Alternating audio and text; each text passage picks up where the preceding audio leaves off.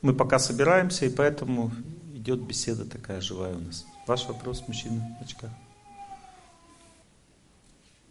Добрый вечер. Садитесь, пожалуйста. Я студент медик. а, а, И вот в связи с чем хотел бы спросить.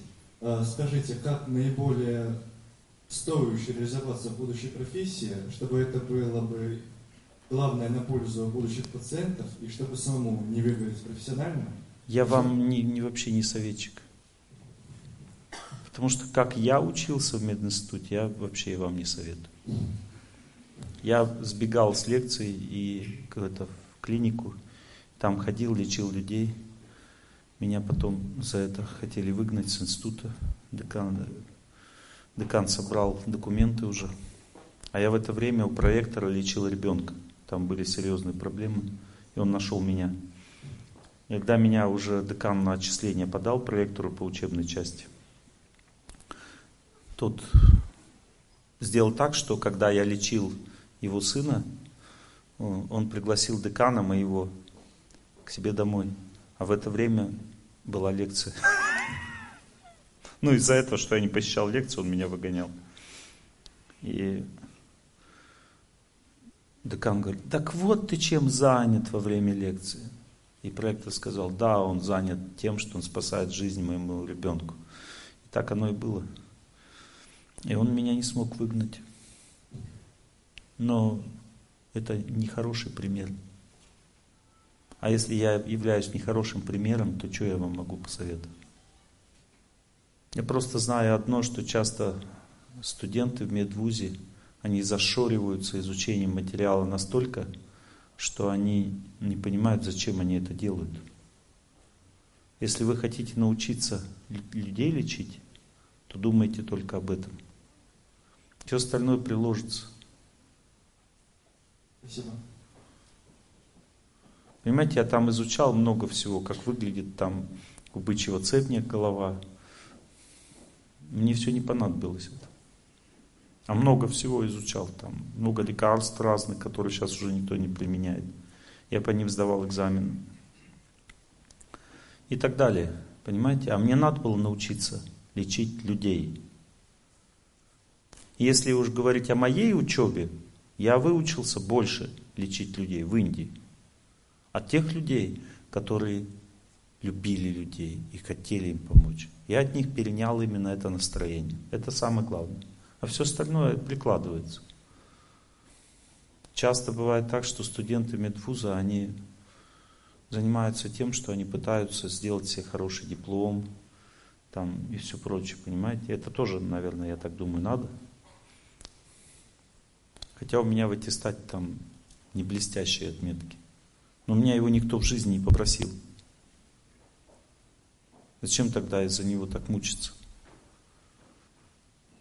У меня был кружок на четвертом курсе, когда я учился, по нетрадиционной медицине. И в него ходило шесть профессоров из мединститута.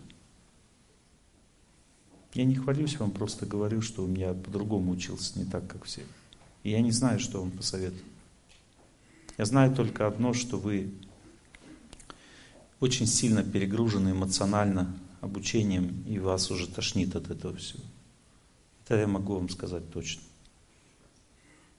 И из-за этого, из-за того, что вы перегружены, вы дезориентированы, вы не знаете, куда вам пойти дальше. Идите в сторону любви. Например, вы любите детей. Это значит уже педиатрия. Видите, уже чик, и уже вы на педиатрическом учите. Видите, уже как бы чик, сфокусировалось ваше направление. Вы любите общаться с людьми и с помощью общения лечить. Вот уже консультации, педиатрия, консультации и так далее. В сторону любви двигайтесь. И вы поймете, как быстро найти себя. Но если вы зашорены вот этим как бы как можно больше прочитать и запомнить, то это нереально так жить. То есть надо брать самое главное там и сдавать так, как чтобы выжить там в этом институте. Но еще раз повторяю, это просто мое личное мнение, потому что, может быть, как-то по-другому надо. Но я вот такой путь выбрал для себя там. И не жалею об этом. Ваш вопрос. Да? вечера или где-то в 4 вечера. А я другой сказал девушке там дальше. Ну вы тоже можете спросить, вы тоже нуждаетесь. Да? Вы просто внимательнее смотрите, с кем я общаюсь. А я вас уже теперь не спрашиваю. Все, теперь вот девушка будет говорить. Я хочу поблагодарить вас за то, что вы делаете. Спасибо вам знания, тоже, что пришли. даете, потому что ну, они очень помогли мне. Я слушаю ваши У меня к вам вопрос. Да. Это хорошо думать о том, что тебе не нужна эта жизнь, или плохо? Плохо, А как вы думаете, если человек так думает, он за это получит наказание? конечно. Теперь спрашивайте. Ну, у меня довольно банальная ситуация. А, От меня год назад ушел муж.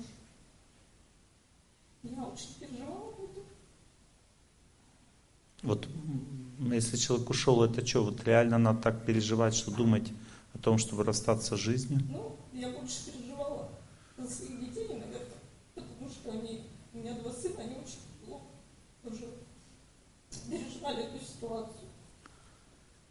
Я понимаю, что это неправильно, так нельзя, реально. Ну, вот я прихожу в себя уже,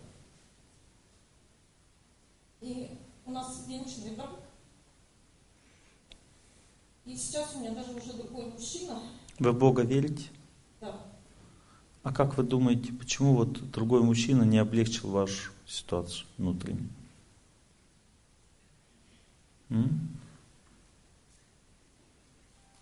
Ну, не знаю, может, я там не до конца понимаю, что со мной происходит. Есть такая тип, тип отношений, любви, который называется любовь-вера. Запомните, любовь-вера – это очень сокровенная вещь. И она всегда должна принадлежать только Богу. Но если человек любовь-веру отдает человеку, то это непростительная ошибка. Потому что эта любовь-вера, во-первых, человека делает очень гордым и слепым. Понимаете, он, этот человек, не понял вас, потому что вы поверили в него. Когда человек верит в человека, тот слепнет. И больше того, вера в человека, а вера это вера, понимаете, ее не поменять за пять минут. По этой причине вы не можете сейчас нормально, вы человека встретили, понимаете, нормального. Но вы не можете его оценить, потому что вы уже свою оценку отдали кому-то другому. А надо было свою оценку отдать Богу. Понимаете? То есть вера это не дешевая вещь. И она может с человеком остаться надолго, на годы. Поэтому только если вы все-таки научитесь верить в Бога, и веру вашу отдадите Ему по-настоящему, ваше сердце получит облегчение. А если нет, то тогда вот смотрите, это годы вот такое чувство. Годы человек испытывает такое чувство. Тебя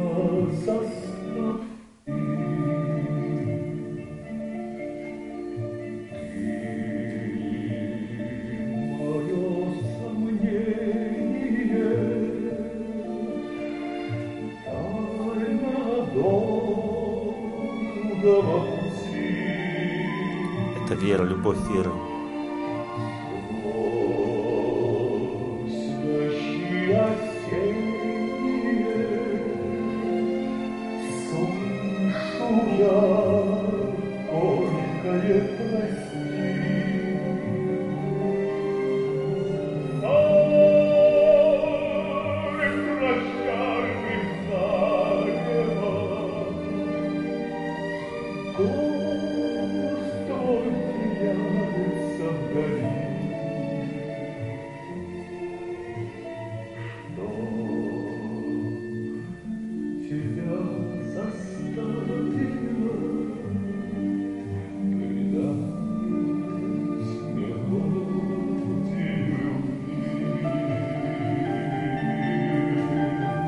Понимаете, человеке есть божественное есть человеческое.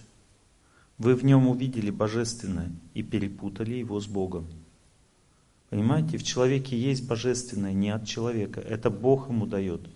И Бог дает мужчине божественные мужские качества, женщине женские. И мы в это влюбляемся. Но, понимаете, это принадлежит не человеку, это принадлежит Богу. Если вы а, сможете этот ребус разгадать, то есть вы видите что-то в человеке и не понимаете, как, что тебя заставило предать мелодию любви. Вы не понимаете, как это вообще возможно, как он мог так сделать. Понимаете, потому что он не совсем тот, что вы видите. В нем есть еще то, чего вы не видите, потому что вы ослепли в отношениях с ним, с этим человеком. Надо научиться видеть Бога, ну, самого, и видеть отражение Его в людях, и тогда слепоты не будет. Но если мы начинаем верить человека, то человек, несомненно, нас бросает, потому что он не может вам отдать взаимностью. Он теряет себя в этой вере. То есть есть два варианта. Или ты в него веришь, и он становится к тебе таким же, или он становится гордым. То есть он просто наполняется этим и начинает себе это присваивать. Обычно люди становятся гордыми, потому что отдать веру человеку невозможно. Ее можно только отдать Богу. То есть вы в него вложили веру, а он вас вложил разрушение. Понимаете? Потому что вы поверили не в того. В этом ваша ошибка. И так как вы сейчас не можете отказаться от этой веры, поэтому ваша память, а всегда во что человек верит, там и память его, ваша память находится там. И поэтому вы не можете сейчас нормальные отношения строить с нормальным, достойным человеком. Из-за того, что ваша память находится там, где находится ваша вера. И смысл этого урока заключается в том, что надо учиться изо всех сил верить в Бога. Вашей традиции, вашей вере. Понимаете? Ничего не меняет. Вот этим займитесь сейчас, и ваше сердце получит колоссальное облегчение. Спасибо. Мы уже собрались, мои хорошие, и сейчас время самое нам начать беседовать. Я рад вас всех видеть. Добрый вечер. Спасибо вам за цветы. Все эти цветы вернутся к вам назад в конце лекции. У нас будет свист... светопад. Цветопад. Вот. А сейчас мы будем говорить на очень актуальную тему. Очень актуальную тему. Я начну с вами беседу с того, что я немножко вам расскажу о том, как мы устроены. Потому что если этого не знать и не понимать, тогда все остальное, что я буду говорить, будет бессмысленным. Потому что если ты не знаешь а, про себя ничего, то тогда и советы не помогут. Ну то есть цель моя в этом заключается. То есть, согласно ведам, древним священным писаниям, у человека есть три тела. Материальное тело, грубое тело, психическое тело и душа.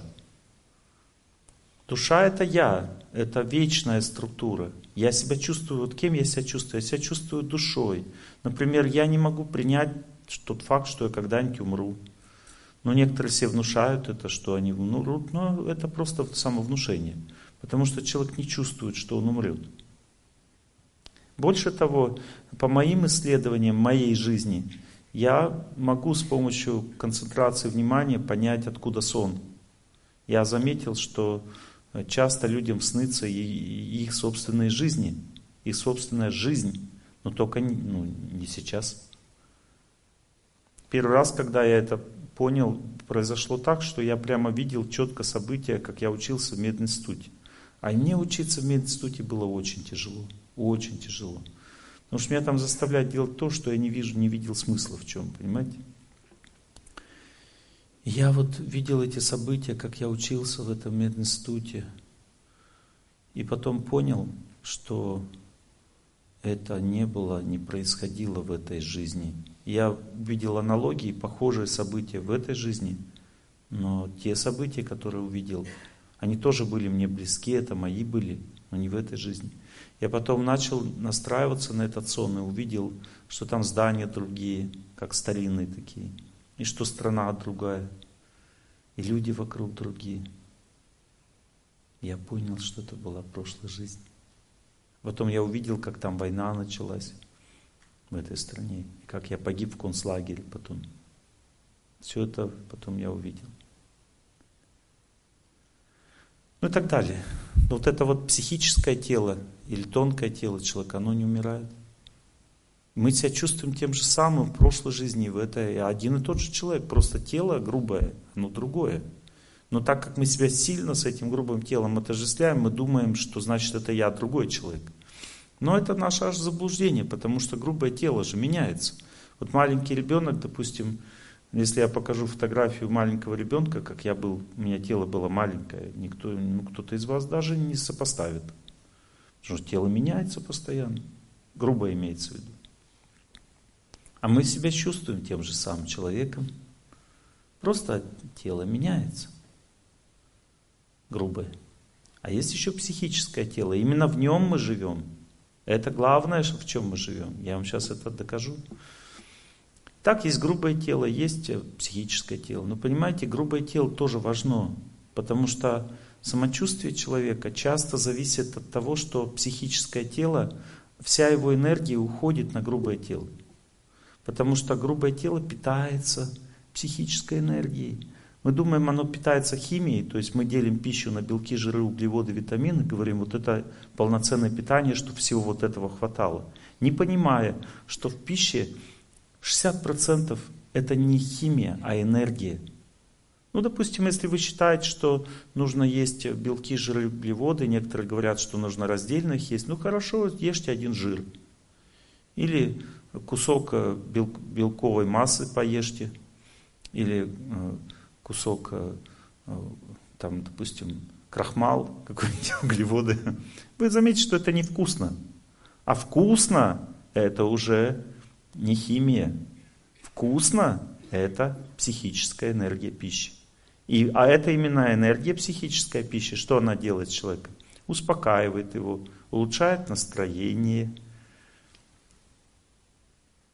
улучшает его психическую работоспособность, то есть он начинает ему легче работать.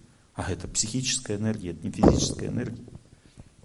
Это означает, что мы хотим кушать 3-4 раза в день не того, что нам химии или белков, жиров, углеводов не хватает. Иногда человек толстый, но он ест тоже 3-4 раза в день. Ему на неделю хватит вообще белков, жиров, углеводов.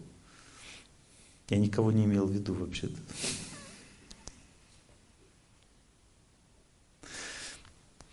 Вот, я сам тоже что-то поправился в последнюю поездку. Вот. Ну, то есть, мы едим психическую энергию. Понимаете, о чем я говорю? Я говорю о том, что психической энергии нам не хватает.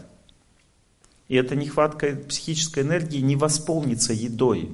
Понимаете, люди вечером, поздно вечером, перед сном объедаются не понимая, как они устроены. Понимаете, если вы чувствуете, что у вас что-то плохо, нет сил, надо выйти на улицу. Потому что силы человек получает от природы. И это гораздо больший процент сил, понимаете, чем от пищи. Но люди, почему лишний вес? Почему люди все переедают? Почему лишний вес? Потому что они не понимают этой формулы. У нас как бы из-за того, что мы себя э, зацементировали, в наши любимые квартиры, мы не знаем, что квартиры, они не дышат, они не дают человеку энергии вот этой, которая нам нужна. Понимаете, нам нужна природа, нужен свежий воздух. Понимаете, но мы не получаем этого. И поэтому человек психическую энергию откуда получает? Пытается получить. От пищи.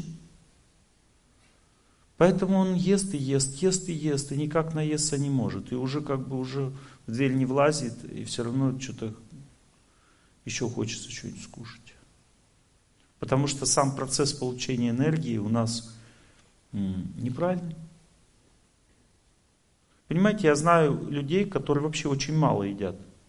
И очень много получают энергии от природы. А есть у меня один знакомый, который вообще не ест. И все время получает энергию от природы. Вы скажете, ну это невозможно. Это возможно. Даже такое может быть. Вот как растения получают от солнца, это все в хлорофилл превращается, так у человека эта система тоже работает, понимаете? Мы можем так даже питаться. Но я, я вас к этому не призываю. Я продовольственную программу страны не решаю таким образом. мне за это деньги не платят. Вот, я просто говорю об образе жизни сейчас, мы об этом говорим. Итак, а, психическое тело человека питает своей энергией много чего. Питает физическое тело, питает энергией психическое наше тело, потому что нам нужно настроение. Даже для того, чтобы спать, нам нужно хорошее настроение. Если настроение плохое, мы заснуть не можем. Что-нибудь вспомнили хорошее такое? И все, пошло, пошло, пошло. Понимаете, надо даже... Память это такая функция, которая притягивает счастье. Но часто мы память свою направляем не туда, потому что также боль притягивает память. Когда человек думает о тяжелом, он постепенно теряет себя, обестачивается. Это состояние называется депрессия. Депрессия означает не хватает сил. Ну, то есть я думаю о тяжелом. Почему? Потому что боль притягивает память. Как жажду средь мрачных равнин, измену забыть и любовь. Но память, мой злой властелин, все будет минувшее вновь. Ямщик, не гони лошадей. Мне некуда больше спешить. Почему некуда больше спешить? Потому что я не вижу смысла в жизни. А почему? Потому что ты не знаешь, что такое жизнь. Ты неправильно понимаешь свою цель своей жизни, свою судьбу. Из-за этого ты так расстраиваешься. Итак, надо изучать себя. Вот у нас есть психическое тело. Оно питает своей энергией грубое тело, наше настроение, а также наших близких. Вот, допустим, переживает, мама переживает, что ребенок болеет. Вот поднимите руку, кто, вот у кого мама сейчас ребенок болеет, но вы как-то спокойно так, не переживайте, честно. Значит, все будет хорошо. Но это другой вопрос. Все будет хорошо. Это признак, что ему не нужны дополнительные силы. Поднимите руку, кто мамы болеет ребенка, вы переживаете. Это значит, нужны дополнительные силы ребенку. Переживание означает, что вы отдаете психическую энергию куда-то, и этой энергии не хватает. Что такое переживание? Значит, не хватает. То есть мы отдаем подсознательную энергию, и мы даже об этом не думаем. Так устроена наша психика. Но когда не хватает, психика включается, наша осознанность. Не хватает тебе энергии. И некоторые люди думают, что пережива... я переживаю о тебе. Некоторые люди думают, что переживать это хорошо. Вот, например, человек ушел из жизни, надо поплакать о нем. Если кто-то не плачет, то как-то он вообще какой-то нехороший человек, не любит, наверное. Оказывается, э, надо наоборот, отдавать силы тому, кто ушел из жизни. Когда человек плачет, он силы не отдает в это время. Он требует силы. Видите, часто мы не понимаем многих вещей, поэтому поступаем неправильно. Ради высокой любви мы обязаны Ради высокой любви мы обязаны. наши любимые,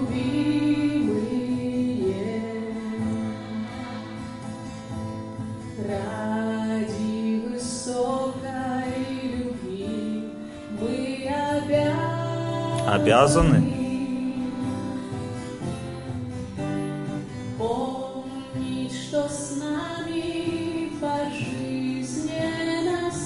Пожизненно.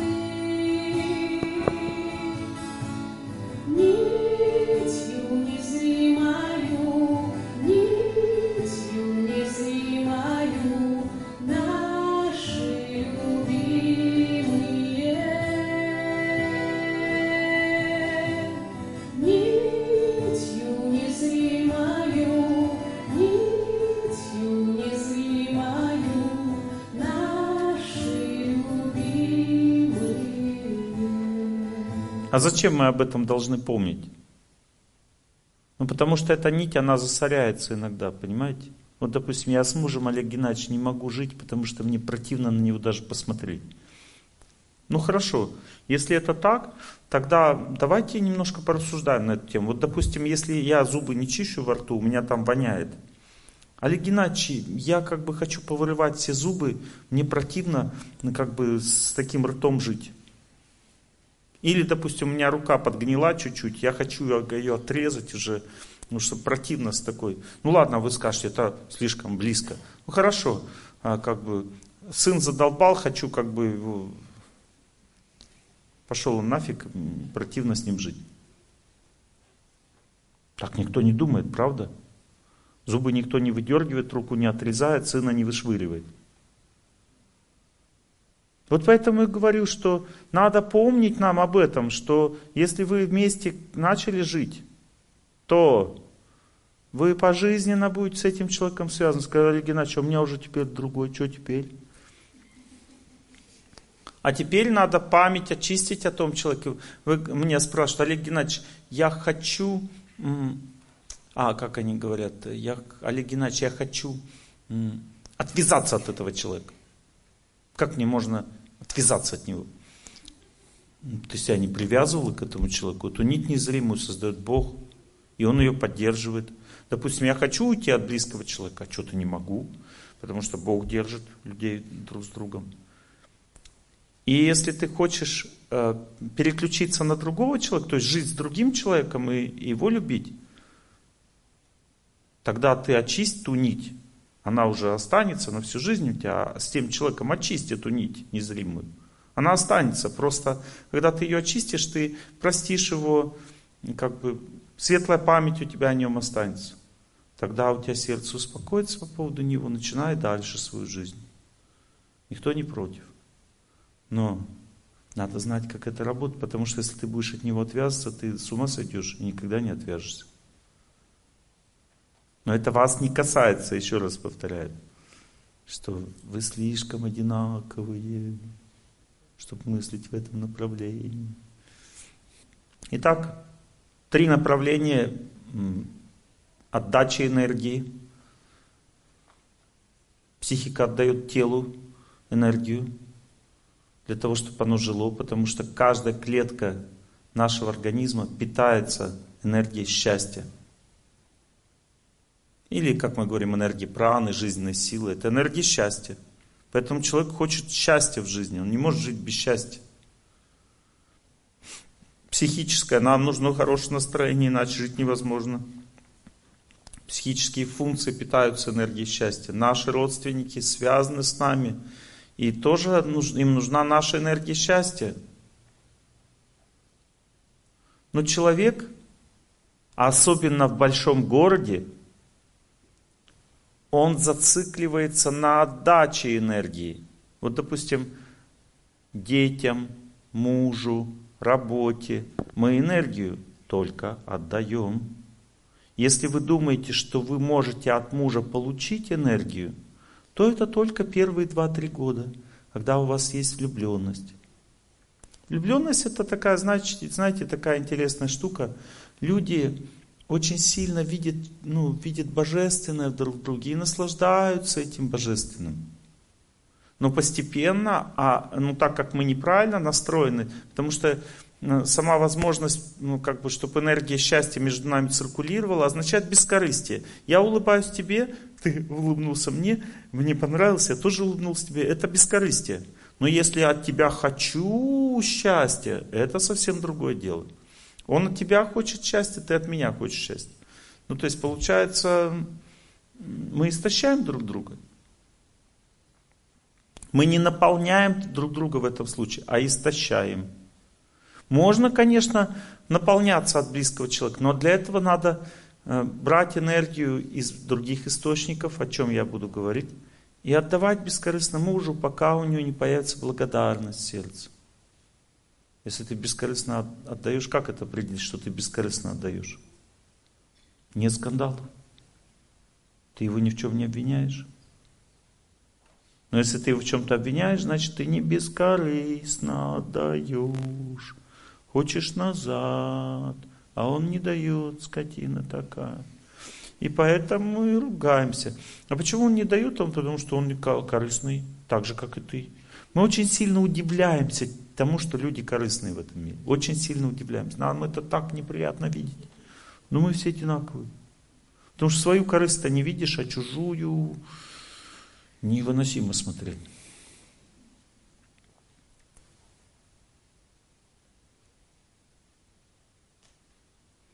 И больше всего корысть скрывать могут только те, кто сильно от кого-то зависит.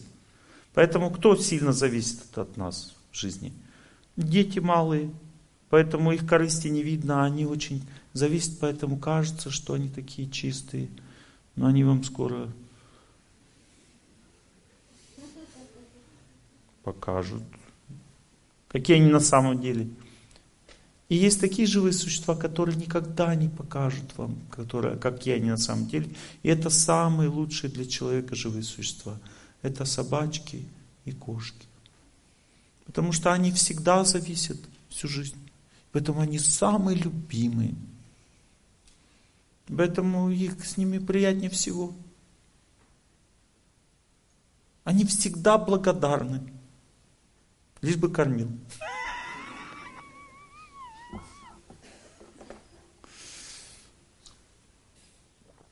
Но с человеком уже сложнее, правда? Это другая тема беседы. Итак, движемся дальше. У человека есть а, три составляющие психического тела. Первая составляющая это вот та, которая вот имеет настроение, характер, мысли, чувства, это манас или тонкое тело ума. Именно в нем находятся два типа психических каналов. Одни питают грубое тело, другие психику и окружающий мир своей энергией. Два типа психических каналов.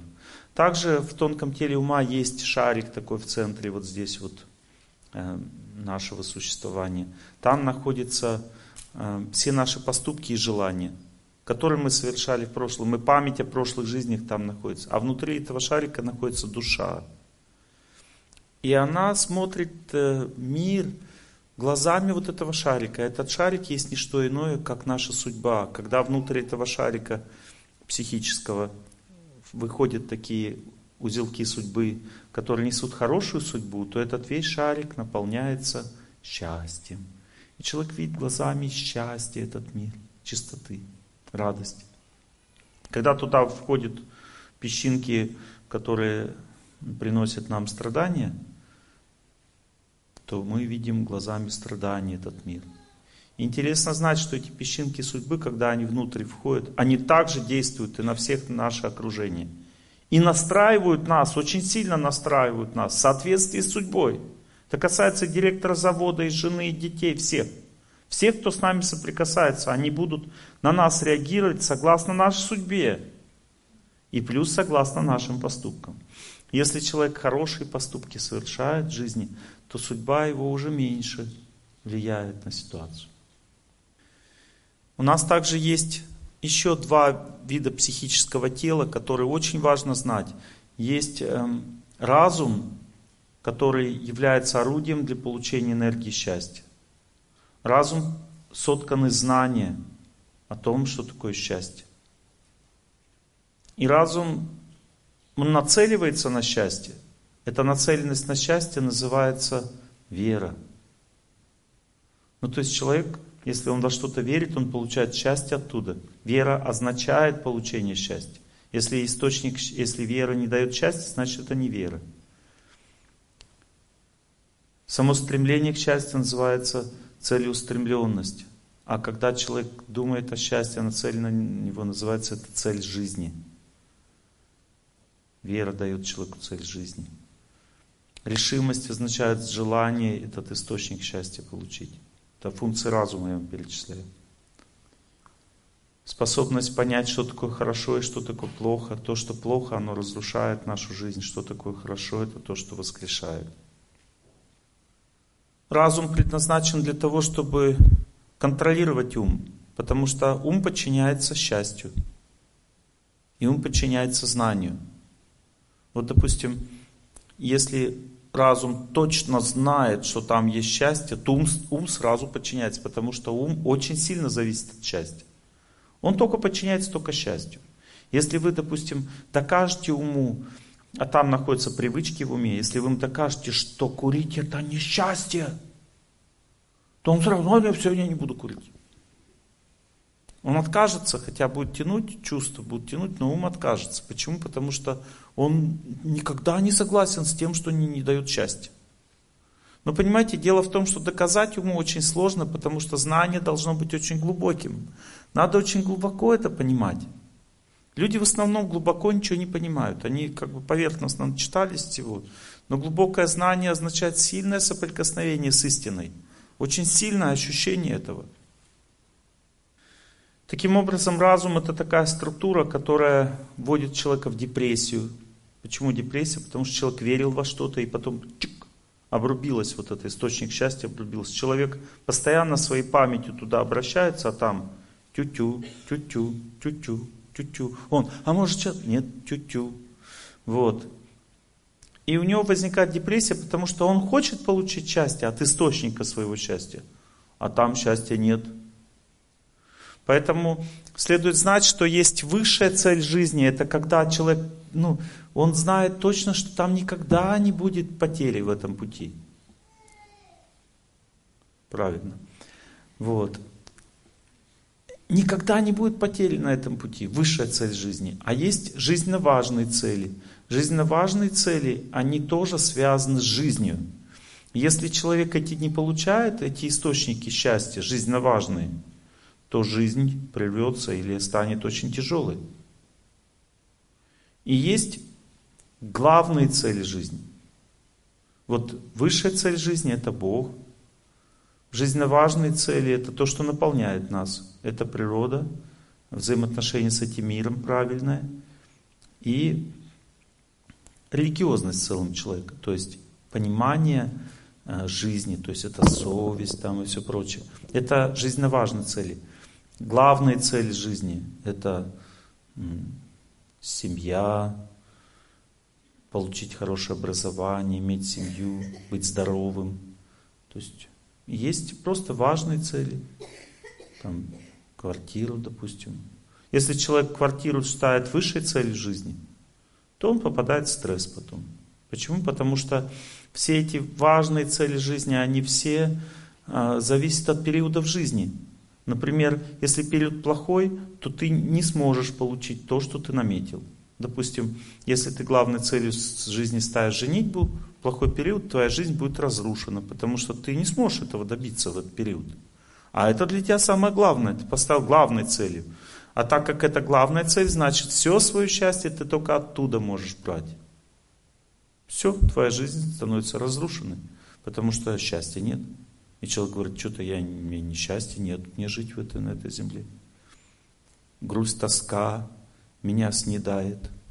Не женат лишь я хожу. Пушкин. Ну, в смысле, Пушкин был женат. Его стихи. Вот. Ну, я буду шутить с вами, вы не обращайте на меня внимания. Это для того, чтобы вам было... А это, кстати, компьютер не включили в сеть. Он тоже нуждается в энергии природы.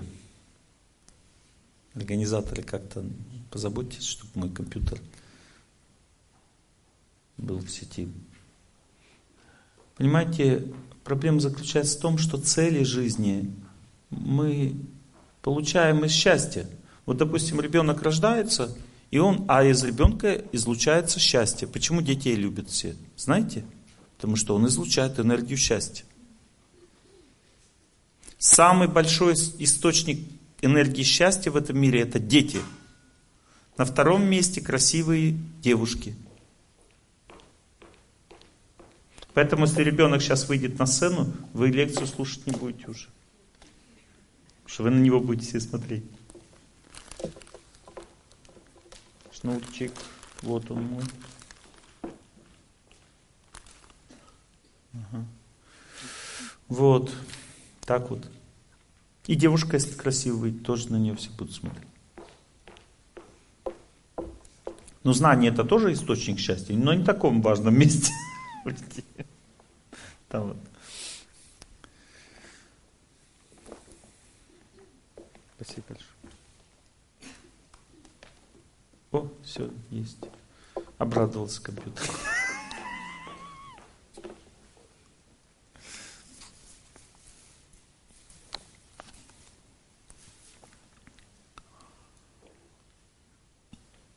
Итак, допустим, почему я страдаю? Спасибо большое. Потому что цель жизни выбрана спонтанно. И я ее лишился. Вот матери постепенно лишаются своей цели жизни. Когда мать видит своего маленького ребенка, она испытывает огромное счастье.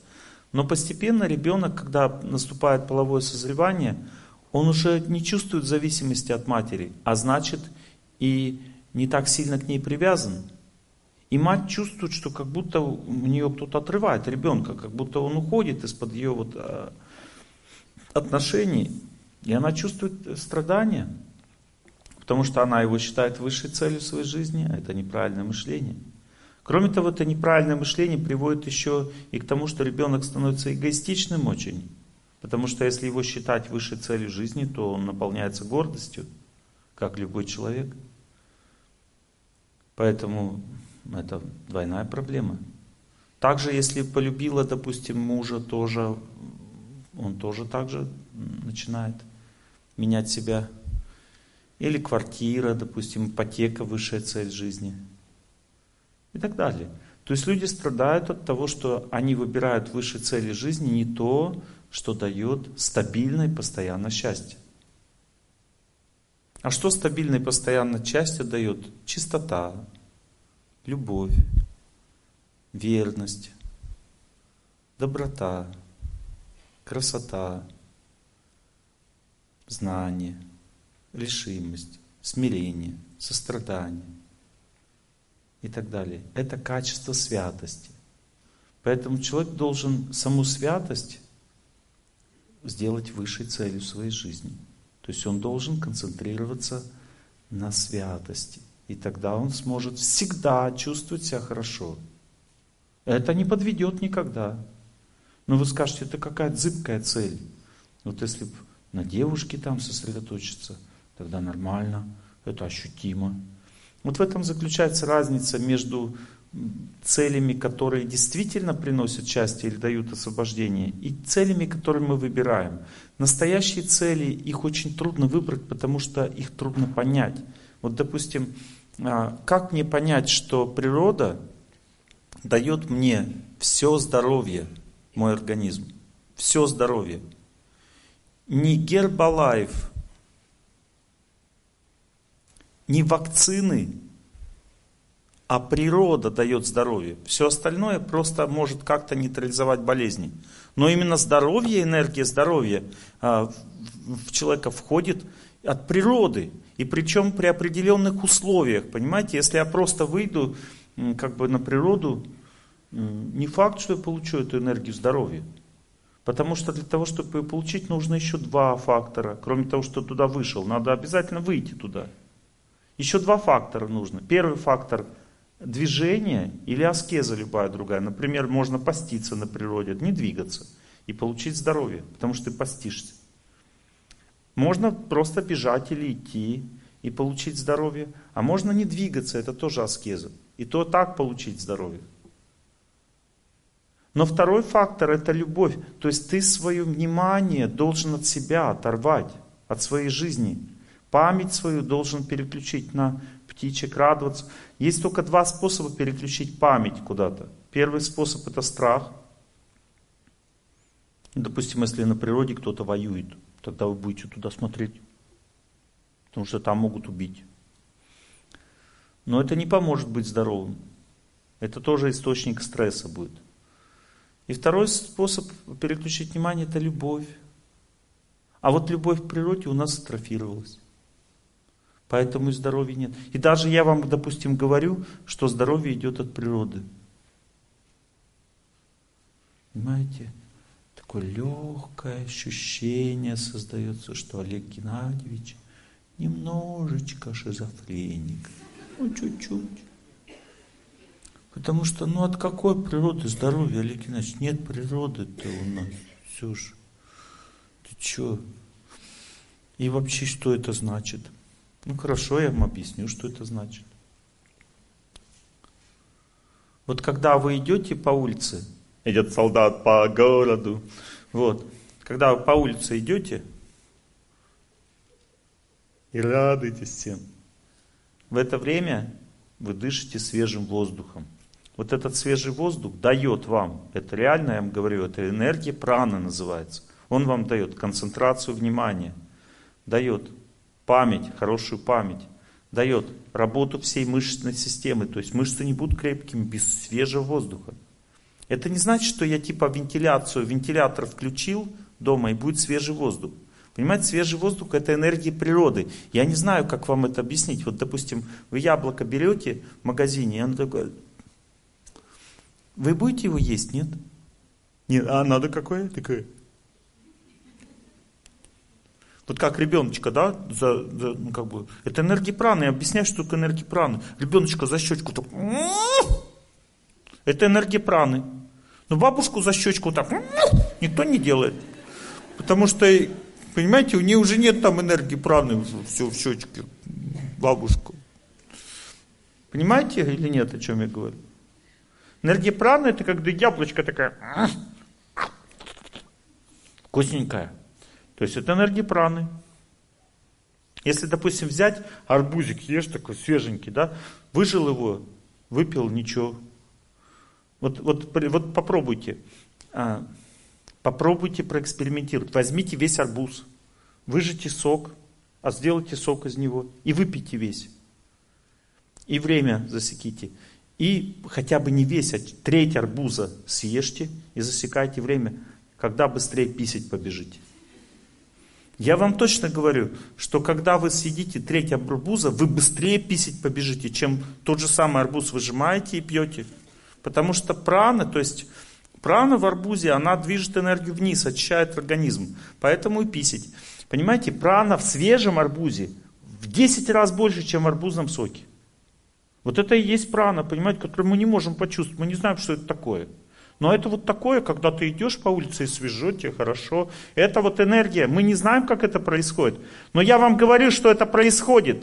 Увеличивается иммунитет у человека, концентрация внимания, мышечная сила, возможность покакать, потому что ну, как бы, тонус кишечника увеличится, тонус желудка. Понимаете, иногда человек страдает от запора, он не знает, как покакать. Идет солдат по городу. Выйди погуляй просто, и все. Тебе не хватает силы.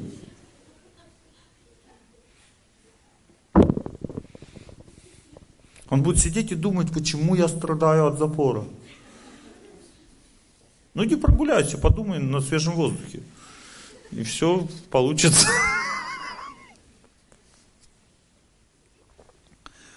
Ну то есть, это то, что нам дает возможность жить. Мы как батарейка устроены, нам нужно питаться, понимаете? Энергия Земли. Вот человек, допустим, чуть выше от Земли живет, ему уже трудно засыпать. Уже спазмы какие-то в организме начинаются. Понимаете, человек не может быть спокойным. Самара городок, беспокойная я. Ну, то есть, понимаете, земля дает спокойствие. Земля. А я лягу, прилягу, край гостинца старого, и ногами в долину, хай накроет туман. Ну, то есть я, короче, на крылечке ложусь, пускай туман накрывает, не по барабану, я буду здесь лежать. Почему? Потому что там отдых человек получает, если он любит землю. А если не любит, он боится ее. Нам помогают бояться. Нельзя на крылечке ложиться, простынешь. Помогают бояться. На солнце нельзя, на свежем воздухе нельзя, простынешь. Помогают. И мы все боимся. Но почему человек простывает? Тоже есть причина.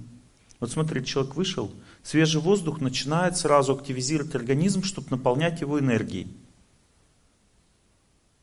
А если он из лесу вышел и снова зашел, понимаете, то не успевает энергия наполняться. Вот я вышел на улицу, чуть прогулялся и раз назад.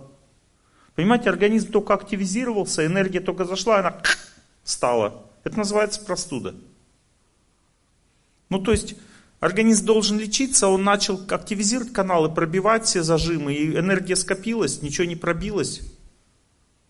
Когда энергия пробивается, начинает озноб идти по телу, такое ощущение, что типа «М-м, что-то такое опасное происходит. Вот и сразу раз убежал, и все простуда. Интересно знать, что когда человек, допустим, бежит, если человек не верит в бег, то он, когда ему чуть-чуть тяжело стало, он заканчивает движение. И в это время как раз нельзя заканчивать движение. У него только начало все лечиться, он пробежал и заканчивает движение в момент обострения. Значит, хроническое заболевание обеспечено. А если человек верит в век, он бежит, бежит, бежит, ему хуже стало, он добегает, пока легче не станет. И пролечивается таким образом. То же самое в воду запрыгнул, в холодную. Когда надо выпрыгивать? Когда легче стало а не когда хуже стало. Когда хуже терпи, когда легче стало, вылазь. А мы как делаем? Все наоборот. Ну, то есть, другими словами, надо изучать, вот как это все устроено-то. Или, допустим, энергия воды. Что это такое? Это вот ответ на вопрос мужчины по э, отдыху чувств. Понимаете, когда идет концерт, и чувства очень сильно связаны со звуком, то человек наполняется энергией огня. Ну, то есть эмоции вот эти все там. Это все энергия огня.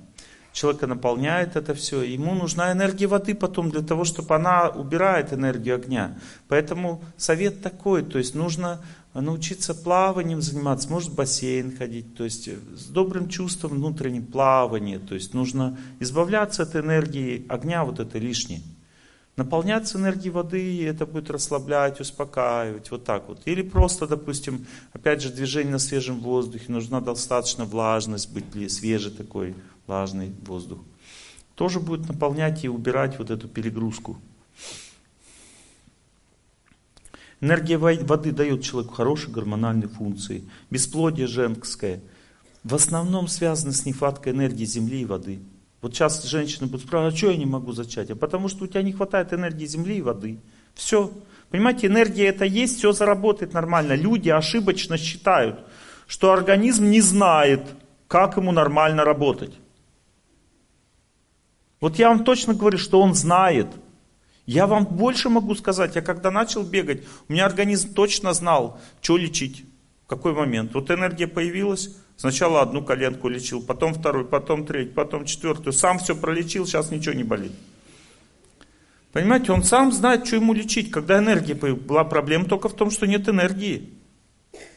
Он все знает. Он знает, как придатки должны работать. Как гормоны должны поступать в кровь. Как зачатие происходит. Он знает, не надо ему гормонами учить его. Вы знаете, ваш организм, он не знает. Поэтому мы сейчас вам ведем такие гормоны, которые вам обеспечат э, зачатие.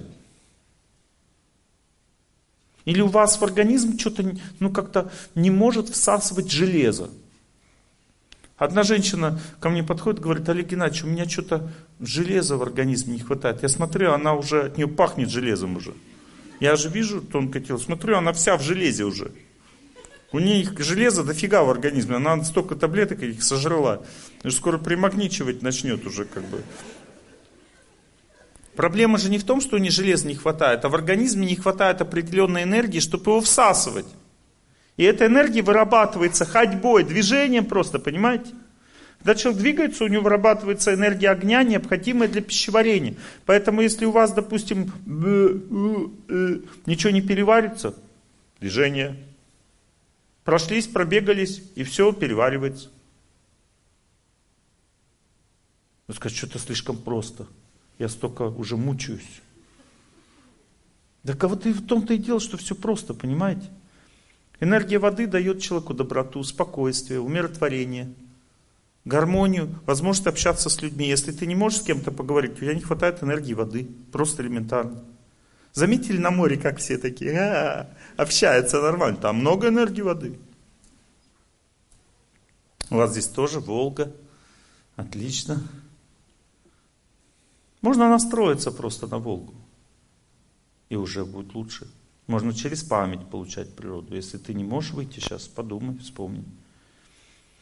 Серой птицей лесной из далеких веков Я к тебе прилетаю, Беловежская пуща. Понимаете, почему прилетает? А потому что он с детства полюбил эту энергию. Здесь забытый давно наш родительский круг. Понимаете? То есть с детства человек, когда он жил, он почувствовал, и он уже, ему плохо, он сразу поминает природу. Почему? Потому что нормально, мозги поставлены правильно. А мы вообще ее, как бы она для нас вообще не существует, эта природа. Мы атрофировались в ее восприятии. Энергия Солнца дает человеку хорошее настроение сразу. Это энергия Солнца. Нет настроения, нет Солнца, значит. Радость. Ра означает Солнце, дасть, дарить. Радостный человек. Солнечный, значит. Мы же древние люди, даже слова наши, э, они так составлены из этого. Воскресенье, солнечный день, Сандей. Солнечный день, солнце. Отдых. Все на даче, некоторые на лекцию. Спасибо вам, кстати, что вы не на дачу. Я очень благодарен. Это прям реально для меня очень большая честь, что вот вы выбрали лекцию, надо было на дачу. Но если завтра будет в два раза меньше людей, это признак того, что вы поняли лекцию на дачу. Ура, на дачу. И это правильно. Дача обязательно, нужно свежий воздух, нужно солнце, иначе человек не может нормально жить.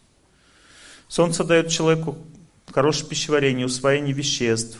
Он дает человеку иммунитет, возможность побеждать болезни, рассасывать опухоли. Это все энергия Солнца. Но опять же, эта энергия получается только с помощью движения плюс любви к Солнцу которые нас запугали уже конкретно. На солнце нельзя, солнце это плохо. Мы же верим этому, все слушаем. А солнце это неплохо, понимаете? Солнце это энергия счастья. Если человек не может не контактировать в своем памяти с солнцем, не любит солнце, значит он не может быть счастливым, не может быть жизнерадостным. Потому что это энергия Солнца жизнерадостность, понимаете? И энергия Солнца также означает глубокое тканевое пищеварение. Если у вас что-то не усваивается, значит у вас атрофировалось это восприятие Солнца, понимаете?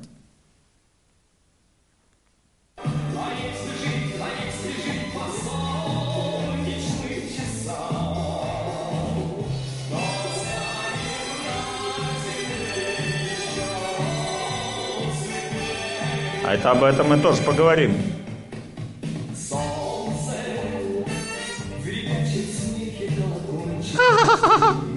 Это солнце.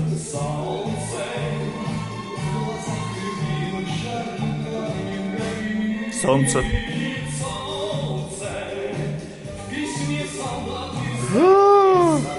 Солнце.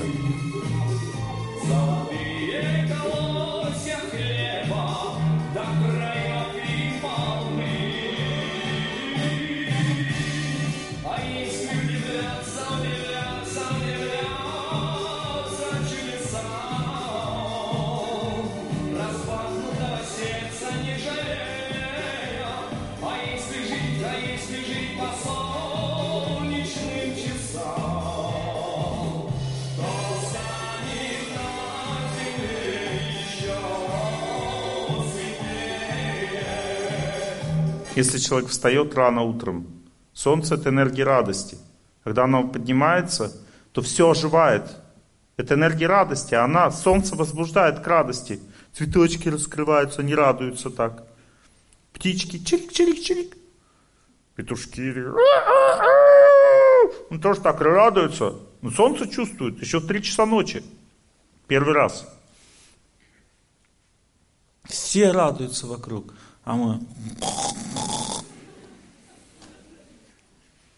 по-своему радуемся. Солнцу. А надо вставать. Не надо, с подсветкой не надо. А надо вставать, потому что если вы вовремя не встали, то же это же энергия Солнца, оно поднимается, а вы лежите. Оно создает воспалительный процесс в организме. Эмоциональный жар означает обидчивость, гневливость. Оно создает вялость, потому что энергия Солнца должна тонус давать. Но если человек лежит, солнце уже пошло, а ты лежишь, значит будет вялость, наоборот, накапливаться. Ты встаешь такой, что-то я вроде бы и поспал, больше, чем положено, но что-то вообще плохо стал. Чай не пил, какая сила, чай попил, совсем ослаб, да? Ну, то есть, вот поспал больше, и все. Правильно вы смеетесь, правильно. Прямо сегодня это было. И вся в жаре такая плохо, ой, мне что-то душно. Солнце встало, а вы все лежите, вот душно. Огонь, это потом на придатки действует. Отсюда я не буду рассказывать дальше. Понимаете? Вот так. Понимаете, в этом мире все для нашего счастья устроено. Только следуй этому. Вот, допустим, в обед солнце, когда максимальное, лучше всего все переваривается. Надо поэтому кушать с 12 до 2 обед должен быть. Не в 3, не в 4 обед, потому что в 3-4 солнце уже садится, энергии для пищеварения нет. У нас вся огненная энергия в уме, у нас есть все виды, эти пять стихий есть в уме. Если э, нет солнца, значит из ума вся энергия идет, а ты в офисе сидишь. Сидишь так в офисе и слушаешь, начальник тебе что-то говорит. И через 40 минут засекайте прям. Примерно через 40 минут, когда начинается пищеварение, ты сидишь, сидишь, слушаешь начальника, потом бац! И чувствуешь, что уже не слушаешь. Почему? Потому что все ушло на пищеварение. Весь огонь на пищеварение, ты как бы сидишь и слушаешь начальника, одновременно не слушаешь. И иногда даже и не видишь. Ну, ты хочешь, что так, ты как бы стараешься, но не можешь. Почему? Потому что поздно поел. Вся энергия на пищеварение идет. Иначе токсины там будут не перевариться, все еще хуже будет. Лучше пусть начальник отругает, чем яды внутри начнут тебя наполнять. Организм выбирает это. Он говорит, нет, слушать начальника. Нет, переваривать.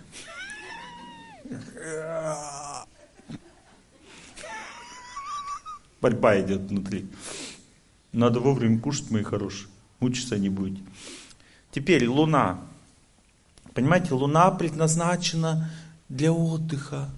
Это также энергия любви и сна. Если человек до 10 часов вечера ложится спать, а чтобы он лег спать до 10 часов вечера, он должен сначала правильно настроиться, потому что если человек не настроился правильно, ему надо, э, понимаете, как самолет, когда садится, аварийная посадка, ему надо сначала выработать весь бензин, да, и потом только сесть. И человек, так как он не может успокоиться сам, он вырабатывает весь бензин. Он смотрит, смотрит, мертвые не потеют до последнего. Он знает, что уже не, не спотеют, как бы. Но надо еще посмотреть два часа, потому что спать не могу. И такой, когда он выработал уже весь бензин, такой сидит такой уже. Жена, может мне спать пойти? Иди, Вась, иди, ты уже час так сидишь. Фильм-то уже закончился. Уже тупит настолько и ложится спать в час ночи. Луна уже все, до свидания. А это значит, что отдыха тоже не будет. Солнце не дает отдыха. Ты когда проснулся в 9 часов, 3 часа сна, это на разрушение уже идет, не на созидание. Луна дает человеку здоровье. А также в вечернее время надо э, с любовью общаться друг с другом, понимаете? Потому что это энергия любви Луна.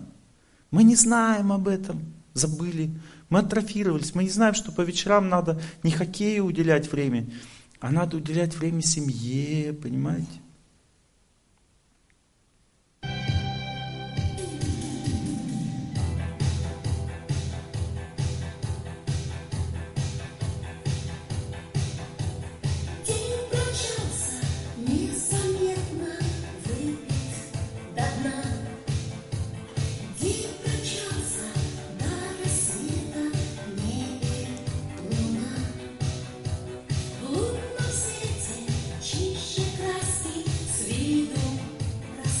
Меняется все.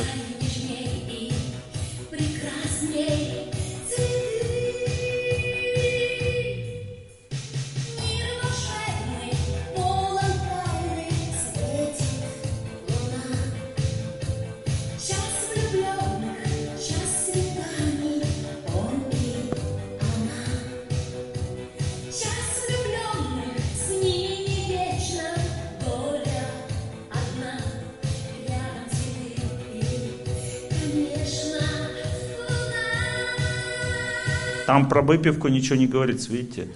Цветы и луна. Доля влюбленных такая, надо цветы принести, и вечером это все должно. Всему свое время. Не утром с похмелья, как бы, а вечером, понимаете, и без бутылки. Чистая энергия должна быть, чистые отношения, не затуманенные такие. Я тебя люблю. Пату, пату, пату, пату, пату, пату. Больше не люблю. Пату, пату. Знаете, надо, чтобы яркие были, чистые краски, светлые. Вечернее время предназначено для отношений.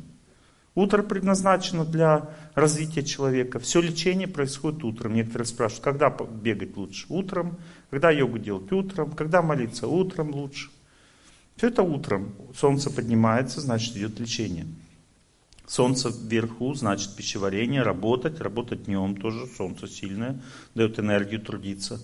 Луна человеку дает отдых. Зачатие тоже. Днем человек зачинает, ребенок рождается болезненным. Потому что луна это энергия синтеза. Когда зачатие происходит, днем все же сгорает, как нет синтеза. Днем распад идет, не синтез. До 12 часов дня идет распад, после 12 увеличивается синтез.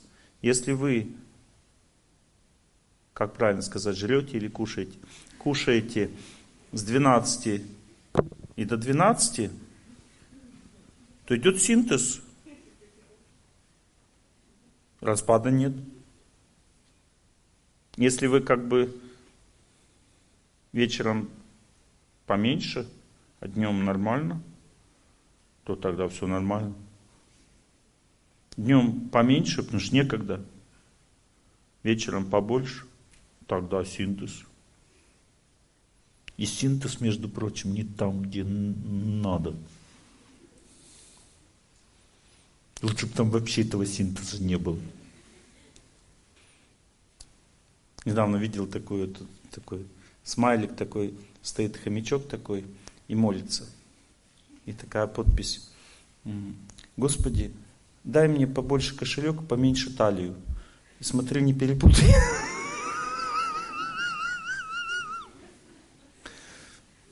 На самом деле хомячку надо просто разобраться, когда кушать и когда нет. Тогда все будет нормально. Днем зачатия ребенок болезненный, утром зачатия ребенок чувствительный, вечером зачатия ребенок психически больной, ночью зачатия психически здоровый и вообще здоровый. То есть ночь предназначена для сна, не хочешь спать, тогда зачатие.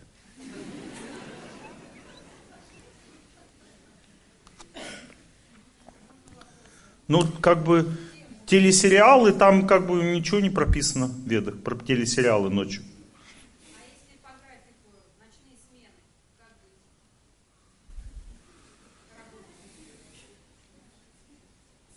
Моя хорошая, все зависит от знания. То есть сначала вы просто поставьте себе цель определенную в жизни. Придет время и будете быть. Понимаете? Нужно чуть-чуть подождать. Вот вы узнали об этом. У вас есть два варианта. Или сказать, Олег Геннадьевич, я вам не верю. Ну проверьте на своей жизни. И второй вариант. Потихоньку менять свою жизнь. Потому что ночью надо спать. Все об этом знают. Ну, я знаю, что мы сейчас можем об этом поговорить тоже. Вот. Я вам буду говорить о том, что вас наполнит. Я могу, конечно, как бы все дерьмо поднять наружу. Но это вас не наполнит, понимаете? Поговорим о том, что вам даст счастье, и победу над судьбой. А трудности у нас, несомненно, есть. И я тоже, когда езжу, читаю лекции, я неправильно живу. Я ложусь спать в 12 и встаю в 7. Почему? Потому что я хочу, чтобы вы были счастливы. И я отдаю свою жизнь на это. Когда я дома, я стараюсь уже соблюдать режим дня. Иногда приходится жертвовать чем-то в жизни. Но если ты знаешь, что ты жертвуешь, понимаете, а если просто не знаешь и делаешь это, это глупость. Ну, если вы хотите на эту тему конкретно, расскажу вам историю. Когда я жил в Самаре еще, изучал эту тему, то у меня была одна знакомая, у ней муж работал ночную смену охранником. Ну, престижной охране такой. Хорошая зарплата. Вот. Любил свою работу. У него появилась сильная утомляемость, и я его предупредил, что тебе надо уходить с этой работы, потому что ты рискуешь потерять жизнь. Он сказал, что я буду стараться как-то спать там на работе. Ну, там, понятно, там военизированная охрана, как там поспишь. Вот. У него произошел инсульт, микроинсульт. Он как-то восстановился, продолжал работать. Пришел ко мне, спросил, есть ли какие-то способы избежать дальнейшего разрушения. Я сказал, что нет. Через несколько месяцев он получил инфаркт. Потом, когда через несколько месяцев он получил второй инсульт, то этот инсульт был разрушительным. В результате он потерял работу, потому что он стал инвалидом. И он начал восстанавливать свое здоровье, но уже не успел и ушел из жизни через пару лет. Понимаете? Думай, выбирай, думай, выбирай. Итак, мои хорошие, есть тонкое тело ума, есть разум, психическая структура, есть а, разум отвечает за направленность жизни. Цель определяется очень сильным знанием. Если я очень глубоко понимаю что-то, это становится моей верой, и я начинаю жить этим. Вера меняет направленность жизни, а также меняет всю жизнь. Допустим, если человек начинает правильную веру, получает в жизни, то от него отвалятся вредные привычки, неправильный образ жизни. Все отвалится само собой. Человек не должен себя заставлять что-либо делать. Самое главное в жизни – это глубоко научиться что-то понимать. Для глубокого понимания нужна практика. Недостаточно просто об этом узнать. Понимаете, глубокое понимание входит в сердце через деятельность, через поступки. Поэтому очень важно учиться правильно жить. Делать какие-то поступки в жизни, чтобы глубокие реализации пришли. И они же заставят тебя отказаться от всего ненужного. Это само собой все происходит. Не надо тратить силы на то, чтобы бросить курить. Можете курить дальше или выпивать. Но меняйте свой образ жизни. И все отвалится само. Это легкий, быстрый способ победы над судьбой. Когда человек сосредотачивается на том, чтобы бросить курить, он не бросит. Есть одна причина. Если посмотреть глубоко в психику, а я именно так делаю, то можно заметить, что человек курит от того, что его умственная деятельность находится в глубочайшем истощении.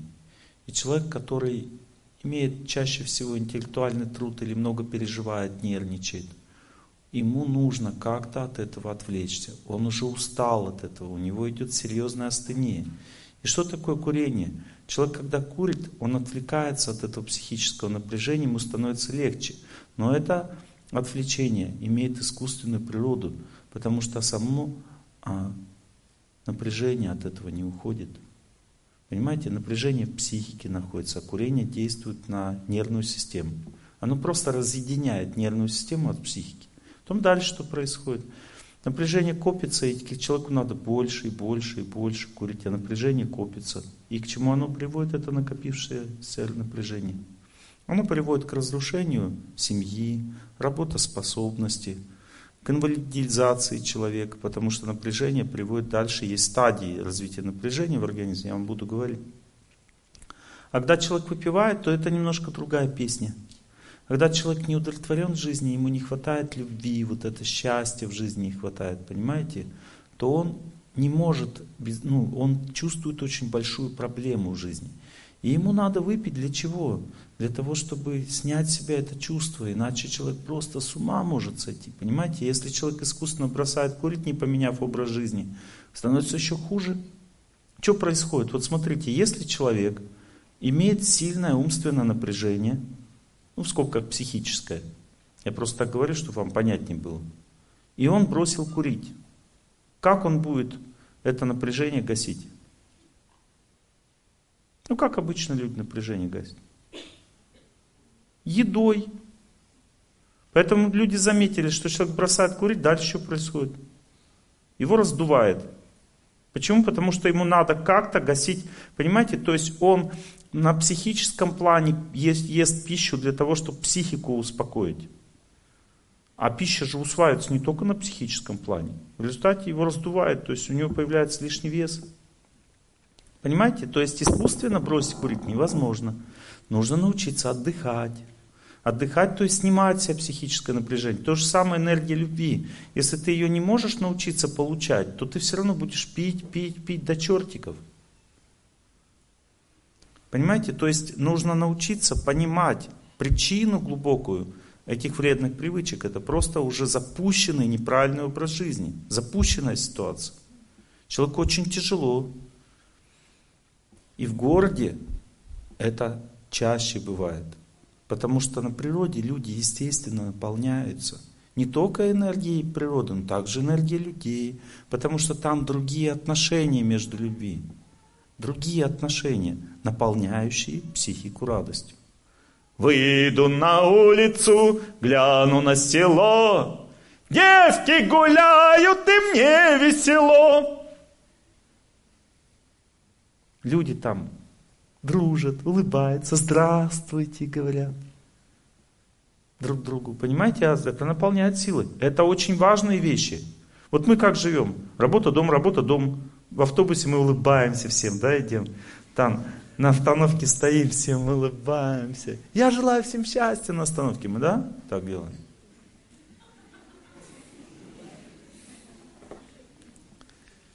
Мы улыбаемся всем.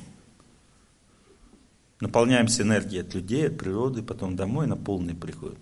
Нет, мы едем в автобусе зашоренный. Все-таки надо эти прожектора выключить спереди, я просил, потому что им не ослепнут все больше и больше. Я не могу уже, глазки болят. Я просил спереди, не надо включать прожектора на меня, то есть они меня ослепляют. Угу. Спасибо. Все сияние от меня не исходит, все уже. Это было искусственно.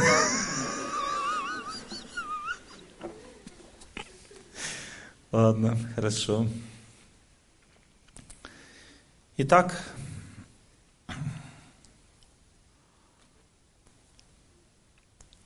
кроме разума и ума у нас есть еще одна структура важная, психическая, называется чувство собственного достоинства.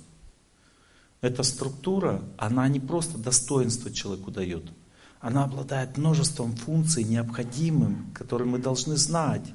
То есть эта структура, она фактически настраивает человека на удачу или на счастье, или на возможность получать энергию. Вы понимаете, эта структура, она работает в двух режимах, как вот переключатель, там тумблер. И тумблер очень тугой. Переключить себя на тот режим, к которому мы не привыкли, очень сложно. Понимаете?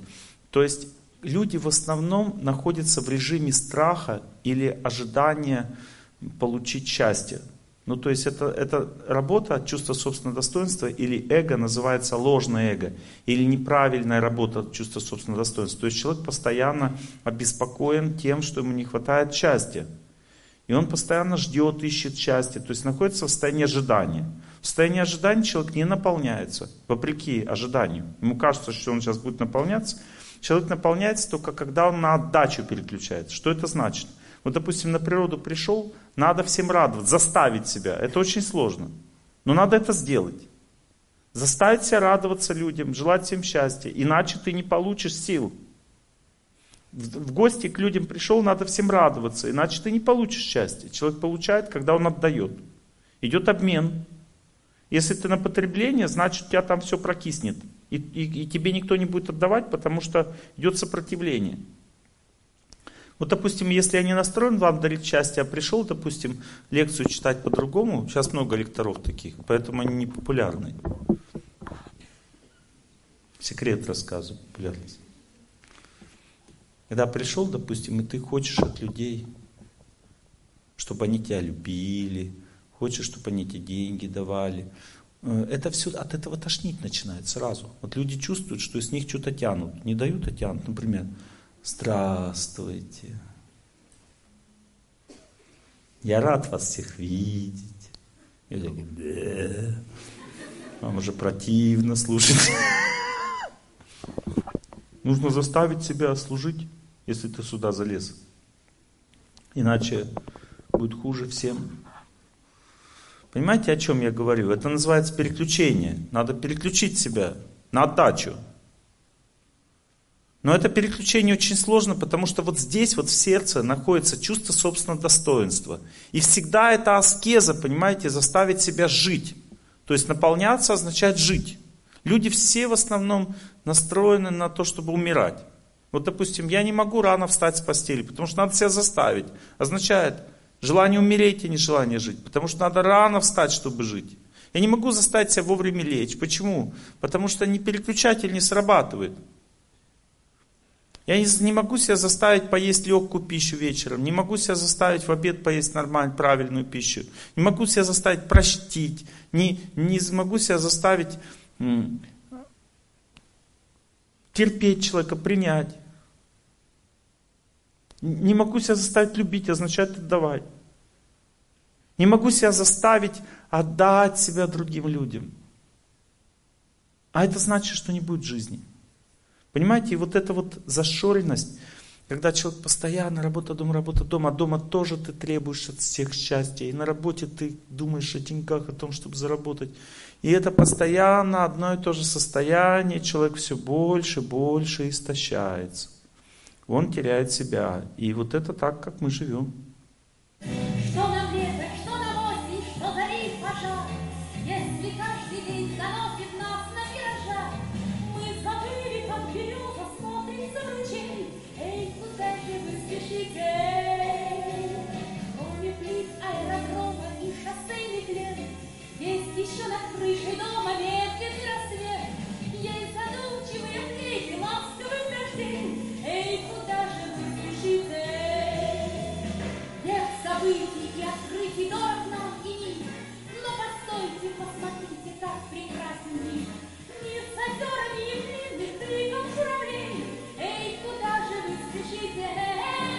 Куда спешим?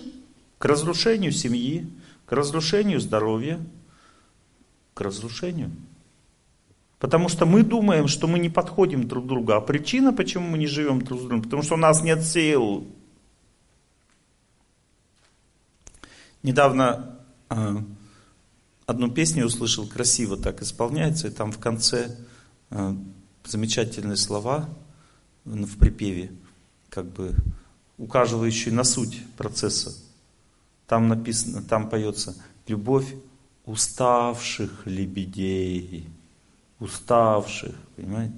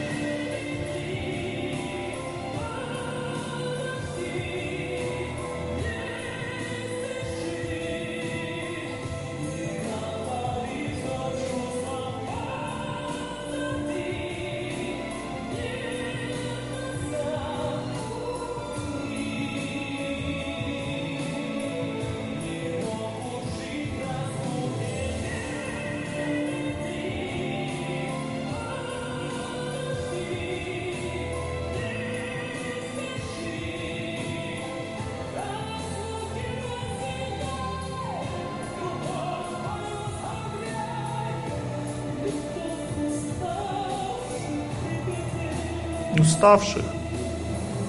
А когда лебеди устали, никакой любви нет. Потому что проблема именно в этом. Мы думаем, что у нас чувства позади. А на самом деле их просто нет. Мы истощены. У нас неправильная жизнь. Заметьте, что когда вы ездили в отпуск, у вас что-то возродилось, чувства пошли какие-то, потом приехали опять. Да, тут за день как так накувыркаешься, придешь домой, там ты сидишь, да? Вань, поглянь, какие клоуны.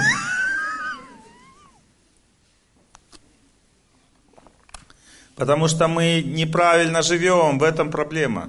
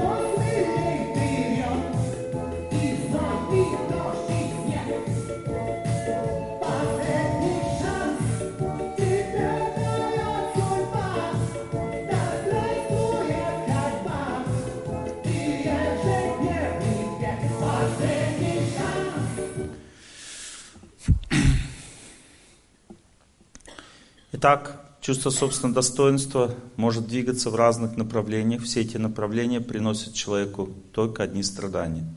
Есть только один способ, когда чувство собственного достоинства приносит счастье. Сейчас означает сейчас, а те означает существование. Это древнерусское слово. Счастье означает, что чувство собственного достоинства приняло реальность и живет сейчас. То есть я принимаю своего мужа, свой город, свою страну. Принимаю означает согласен, согласно со всем. А чтобы быть согласным, нужны силы. Вот в этом вся проблема. Чтобы повернуть чувство собственного достоинства в нормальное состояние, очень сложно. Когда человек чувствует, что он отдает, а ему не отдают назад – он обижается. Обида приводит чувство собственного достоинства вниз уходит. Называется унижение. Прям в буквальном смысле слова. Унижение означает, человек теряет красоту, женщина, мужчина силу. Человек униженный перестает быть привлекательным, становится неудачником, потому что он никому не нужен, такой человек, униженный. Вот, допустим, я прихожу вам читать лекцию. Здравствуйте. Я рад вас всех видеть. Вам надо это или нет? Нет. Потому что от человека должна исходить сила, а не слабость. Человек униженный означает, что он не дождался ответа назад. Не надо ждать от того, от кого не дождешься. Муж от жены счастья не получает. Мать от детей счастья не получает. От работы человек счастья не получает. Человек счастье получает только от трех источников. Это природа, добрые отношения с людьми, и означает друзья или там духовная жизнь какая-то. Добрые отношения. Сейчас тоже у нас добрые отношения. Вот. И духовная жизнь, храм. Вот три источника счастья. Они причем разные. От природы человек получает здоровье, от добрых людей человек получает социальную силу. Многие люди даже не знают, что такое социальная сила. Вот, допустим, некоторые говорят, Олег Геннадьевич, я не могу замуж выйти. Я говорю, чтобы замуж выйти, она говорит, что надо сделать? Я говорю, надо мужика сбить с ног. Не, я серьезно. Что вы думаете, я шучу? Надо с ног сбить мужичка. И тогда замуж выйдешь. Что ему, зачем ему это нужно вообще? Столько проблем замуж, это же капец для него. Вот. А если ты, а чтобы с ног его сбить, как это возможно? Для этого у тебя должна быть сила. Вот смотрите, если девушка, она не думает о том, чувство собственного достоинства у нее, когда повернуто, замуж хочу, замуж хочу, замуж, это неправильная работа. Она должна повернуть чувство собственного достоинства правильно и начать всех любить, о всех заботиться, всем служить, наполняться силой. Когда женщина это делает, она становится красивее, красивее, красивее. Мужикам все тяжелее жить. Что они не могут это переносить, когда девушки красивые. Это невозможно уже. Знаете? Это сила. То есть это сила желания любить людей. Людь мило, людям мило. Женщина должна стать людям мило, чтобы замуж выйти. Это ее социальная сила, это сила. А не то, что она сидит, мечтает, визуализирует мужа, какой она хочет, визуализирует. Она сидит. Ловись рыбка большая, маленькая. Неправильное мышление можно визуализировать всю жизнь. Подруги замужем давно, а я о принце все мечтаю. Его я видела в кино, а в жизни как найти не знаю. Понимаете? И не узнаешь. Потому что надо служить людям, стать людям мило. И в тот, теперь я предсказание делаю всем незамуж, незамужним девушкам. Предсказание одно. Я не шучу тот момент, когда вы настолько сильно наполнитесь любовью к людям и отношениями с подружками, с родителями, вообще с, с птичками, со всем этим миром, деревцами, цветочками. Тот самый момент, когда вы почувствуете, что вам и без этого мужика хорошо жить в этот самый момент он и прилипнет. Потому что прилипнуть можно только к тому, кто отдает, кто наполненный, самодостаточный, а не тот, кто нуждается. Станьте самодостаточны, все женщины сотканы из красоты. Некоторые говорят, у меня что-то, наверное, лицо не такое. Лицо такое, оно женское. И вот это состояние мужчины означает, что какая-то женщина хорошо настроилась правильно,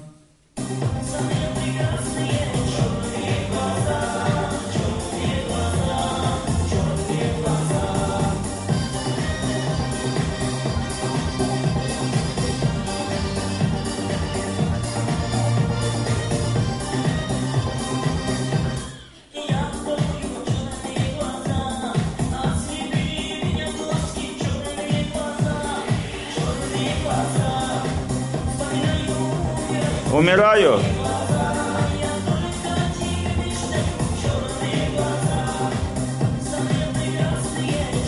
Означает сила.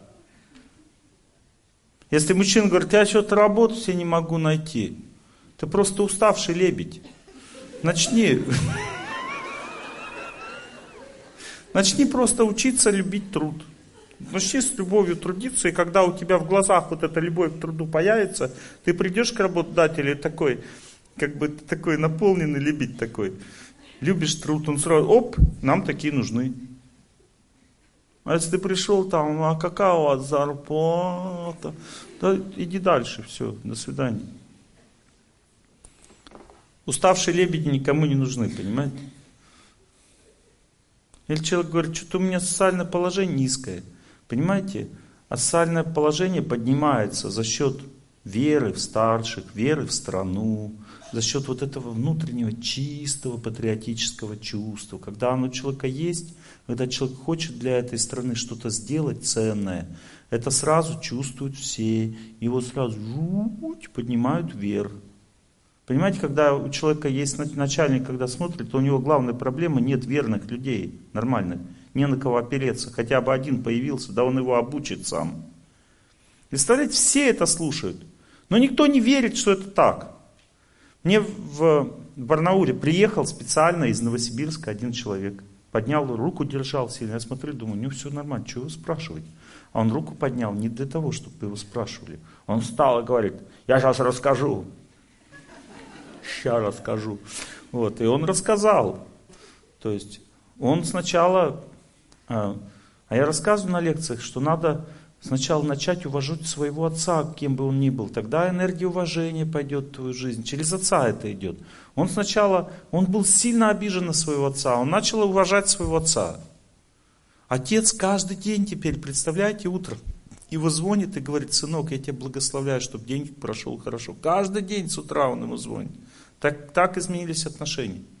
Потом этот человек начал уваж... учиться уважать старших в коллективе. Кем бы они ни были, тебе Бог дал старших, вот уважай. Ну, надо понять принцип, умные достаются в умным, а я досталась тебе. Вот. Принцип надо понять. Ну, уважай, кто тебе достался. Чего ты как бы, себя преувеличиваешь? Вот. Он начал уважать, понимаете, старших. Представляете, это он мне рассказал две недели назад этот человек. Я же еду давно уже. Вот, и я был в Барнауле сначала. И он рассказал, что к нему пригласил его начальник. Говорит, пойдешь? А, хочу, чтобы ты выучился. Вот, ну, обучение такое организаторским, как бы, всем делам, платное. Он говорит, у меня нет таких денег. Тот говорит, так мы за тебя заплатим, не волнуйся. Мы тебя выдвигаем вот туда учиться, уже договорились, все, согласен? Он говорит, ну, я, как вы скажете, так и буду делать. Я же ваш человек. Он говорит, я так и знал, поэтому я тебя выдвигаю. Потом он проучился пару недель, тот его вызывает, говорит, у нас сформировалась новый отдел, и ты там будешь начальником. Он говорит, так много же опытных людей которые могут, уже у вас есть целая команда опытных, почему вы меня туда начальником ставите? И тот посмотрел на него и говорит, я знаю, почему я тебя ставлю начальником. Чувствуете? Там живут несчастные люди, дикари. На лицо ужасное, доброе внутри. Крокодил не ловится, не растет кокос. В чем причина-то? Надо изучать. Есть такое понятие социальная сила. Социальная сила, она сама заставляет всех делать как надо все. Хочешь замуж, люби людей, служи им. Хочешь ну, устроиться на работу, научись. Один молодой человек подошел ко мне и говорит, не могу найти себе работу. Я говорю, найти работу себе очень просто. Он говорит, как? Я говорю, надо сначала проработать на одном месте до тех пор, пока тебе не понравится работать.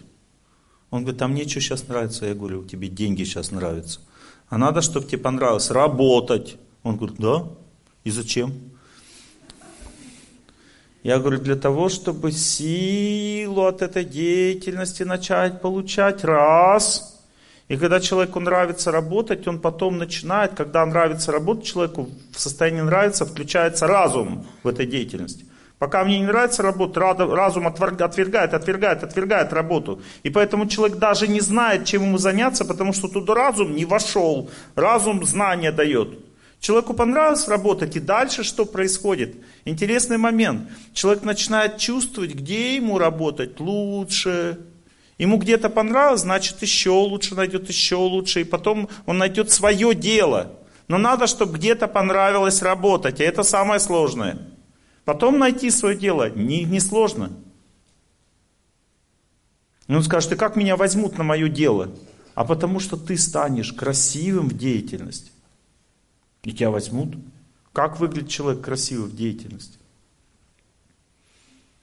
Сейчас разберемся. Возьмете такого на работу или нет? Сейчас проверим. Кто из вас работодатель? Кто людей набирает на работу? Есть? О, я вам предлагаю персонал. И вы потом мне скажете, возьмете или нет. Хорошо?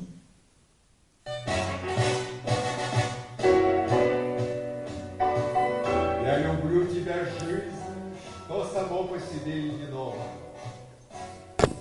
Я люблю тебя, жизнь, я люблю тебя снова и снова. Вот уж окна зажглись, я шагаю с работы устала. Я люблю тебя, жизнь, и хочу, чтобы лучше ты стала. Немало дано, ширь земли и равнина морская. Люблю природу. Известно Люблю людей.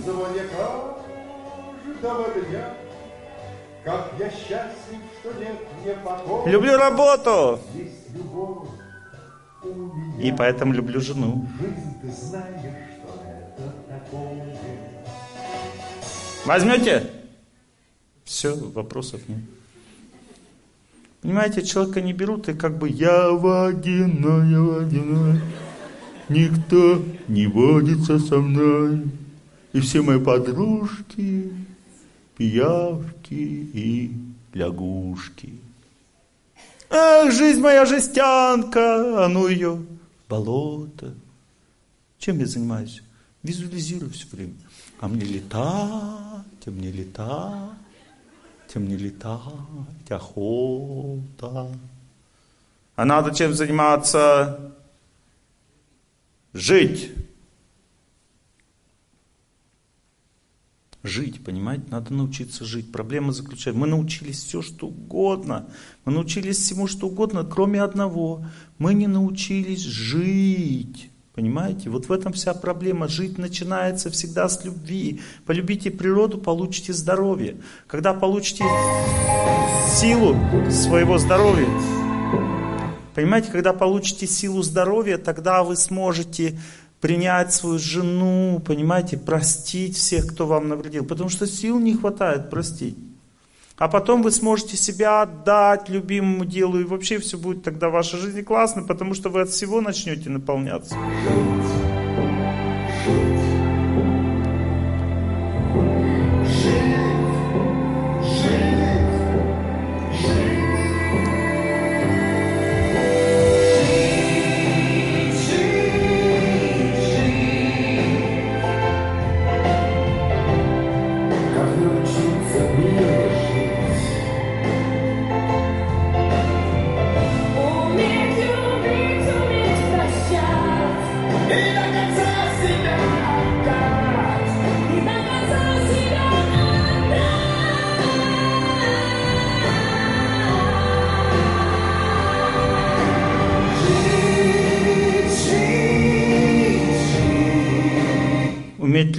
Сначала. Не любишь, значит будешь пустым.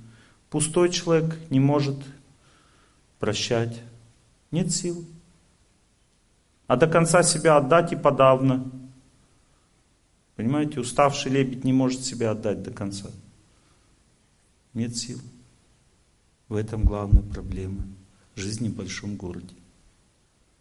Понимаете, чувство собственного достоинства ушло вниз, еще хуже. Я как бы поверил не в то, что надо, теперь жду назад, а назад ничего нет.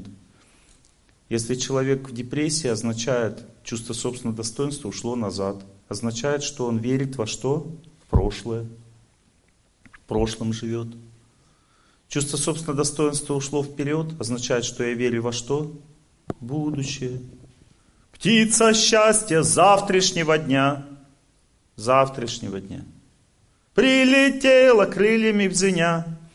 Вот выучусь в школе, тогда буду счастливым. Выучился. Вот поступлю в институт, тогда буду счастливым. Поступил. Вот выучусь в институте, тогда буду счастливым. Пока мучаюсь. Выучился в институте. Вот поступлю на хорошую работу, тогда буду счастливым. Вот выплачу ипотеку, тогда буду счастливым. А это уже долго. Вот. Вот внуки пойдут в школу, раз и умер. Когда счастливым-то? Все счастье в будущем. Самая лучшая песня не спета. Самая лучшая девушка. Где ты? А вот жена рядом стоит. Все еще впереди. Все еще впереди. Ла-ла-ла-ла-ла-ла-ла-ла-ла. Почему все впереди-то? Потому что ты принять не можешь, ты не знаешь, где счастье. Прими свою жену. Когда ты ее примешь, у нее божественно есть, который дает счастье бесконечно. В любой женщине есть столько красоты, чистоты, нежности, доброты. Это природа в женщину все это вложила. Нежность. Все это в твоей жене есть. Прими ее. Принять означает принять. Это сложно. Для этого нужны силы. Поэтому бери силы от природы, бери от добрых людей, бери от Бога, ходи в храм. Бери означает иди. А прими потом своего близкого человека, и сразу тебе легче станет, потому что счастье, это когда чувство собственного достоинства повернулось на, принять, на отдачу, служить. И оно стоит в центре судьбы, оно соединилось с судьбой. Не я унижен, меня задолбали, не я гордый, чувство собственного, я, я лекцию читаю. Чувство собственного достоинства пошло вверх. Не в депресснике, не, в суете, а в центре. Означает, радуйся всему, живи э, на светлой стороне. Ну, то есть радуйся. Принимай всех, терпи, принимай, прощай. Но для этого нужны силы, мои хорошие. Это говорят, что время старит человека. Когда тело стареет, в нем заканчиваются силы. А психика, когда стареет, то событий хороших наружу выходит меньше, а тяжелых больше. Поэтому ребеночек, он хоть даже больной, какой он все равно счастливый. Крылатые качели летят, летят, летят. Детство очень медленно все идет. Счастья много. Почему? Потому что так устроен этот мир. С возрастом все больше трудностей выходит наружу. Время так действует. И поэтому человек все больше должен задумываться, как правильно жить. Потому что даже в глубокой старости можно быть наполненным и счастливым, если ты живешь правильно. А если неправильно, будешь думать, скорее бы сдохнуть. Потому что так жить уже невозможно. Давайте думать об этом, изучать. Я вам сейчас буду на пальцах рассказывать, как правильно жить. Хоть, может быть, вам это будет странным покажется. Но я вам буду говорить суть. Что такое возможность наполниться жизнью? Есть три уровня жизни, еще раз повторяю. Есть энергия природы, которая дает здоровье. Есть энергия людей добрых, которая дает человеку социальную силу или удачу. Как хотите это называть. И есть энергия Бога, которая дает возможность преодолеть непреодолимое. В тюрьму сажают, могут не посадить. Я точно вам говорю. Муж уходит или жена, можно вернуть. Если ты чувствуешь, что рушится что-то в жизни, может не разрушиться. Есть энергия Бога, но на нее надо в это время настроиться, уметь это делать. Это называется переключение памяти. Память переключается только на страх, как бы Бога бояться бессмысленно не поможет. Или на любовь. А чтобы любить Бога, надо включиться с теми, чувствовать тех, кто любит Бога, понимаете, и молиться вместе с ними. Надо, чтобы твоя память настроилась на тех, кто уже может это делать. И тогда через любовь твое страдание не будет перетягивать тебя, а чистая энергия начнет тебя перетягивать, и где память, куда настроилась, оттуда идет сила.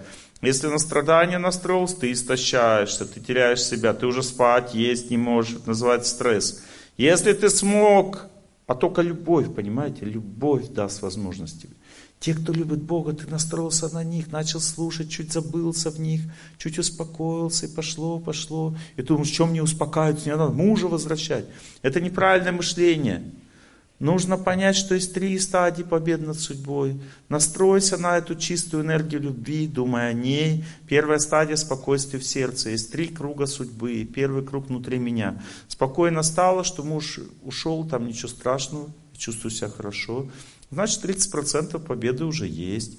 Вторая, второй круг судьбы между нами. Нити незримые вот эти вот. Очищай нити незримые. Не могу с ним даже разговаривать, скотина такая предал меня. Молись дальше, думай о Боге дальше. Видишь, ты уже даже можешь думать о том, чтобы с ним поговорить. Потом ты сможешь с ним начать говорить. Потом ты с ним дружить сможешь, несмотря на то, что он тебя предал.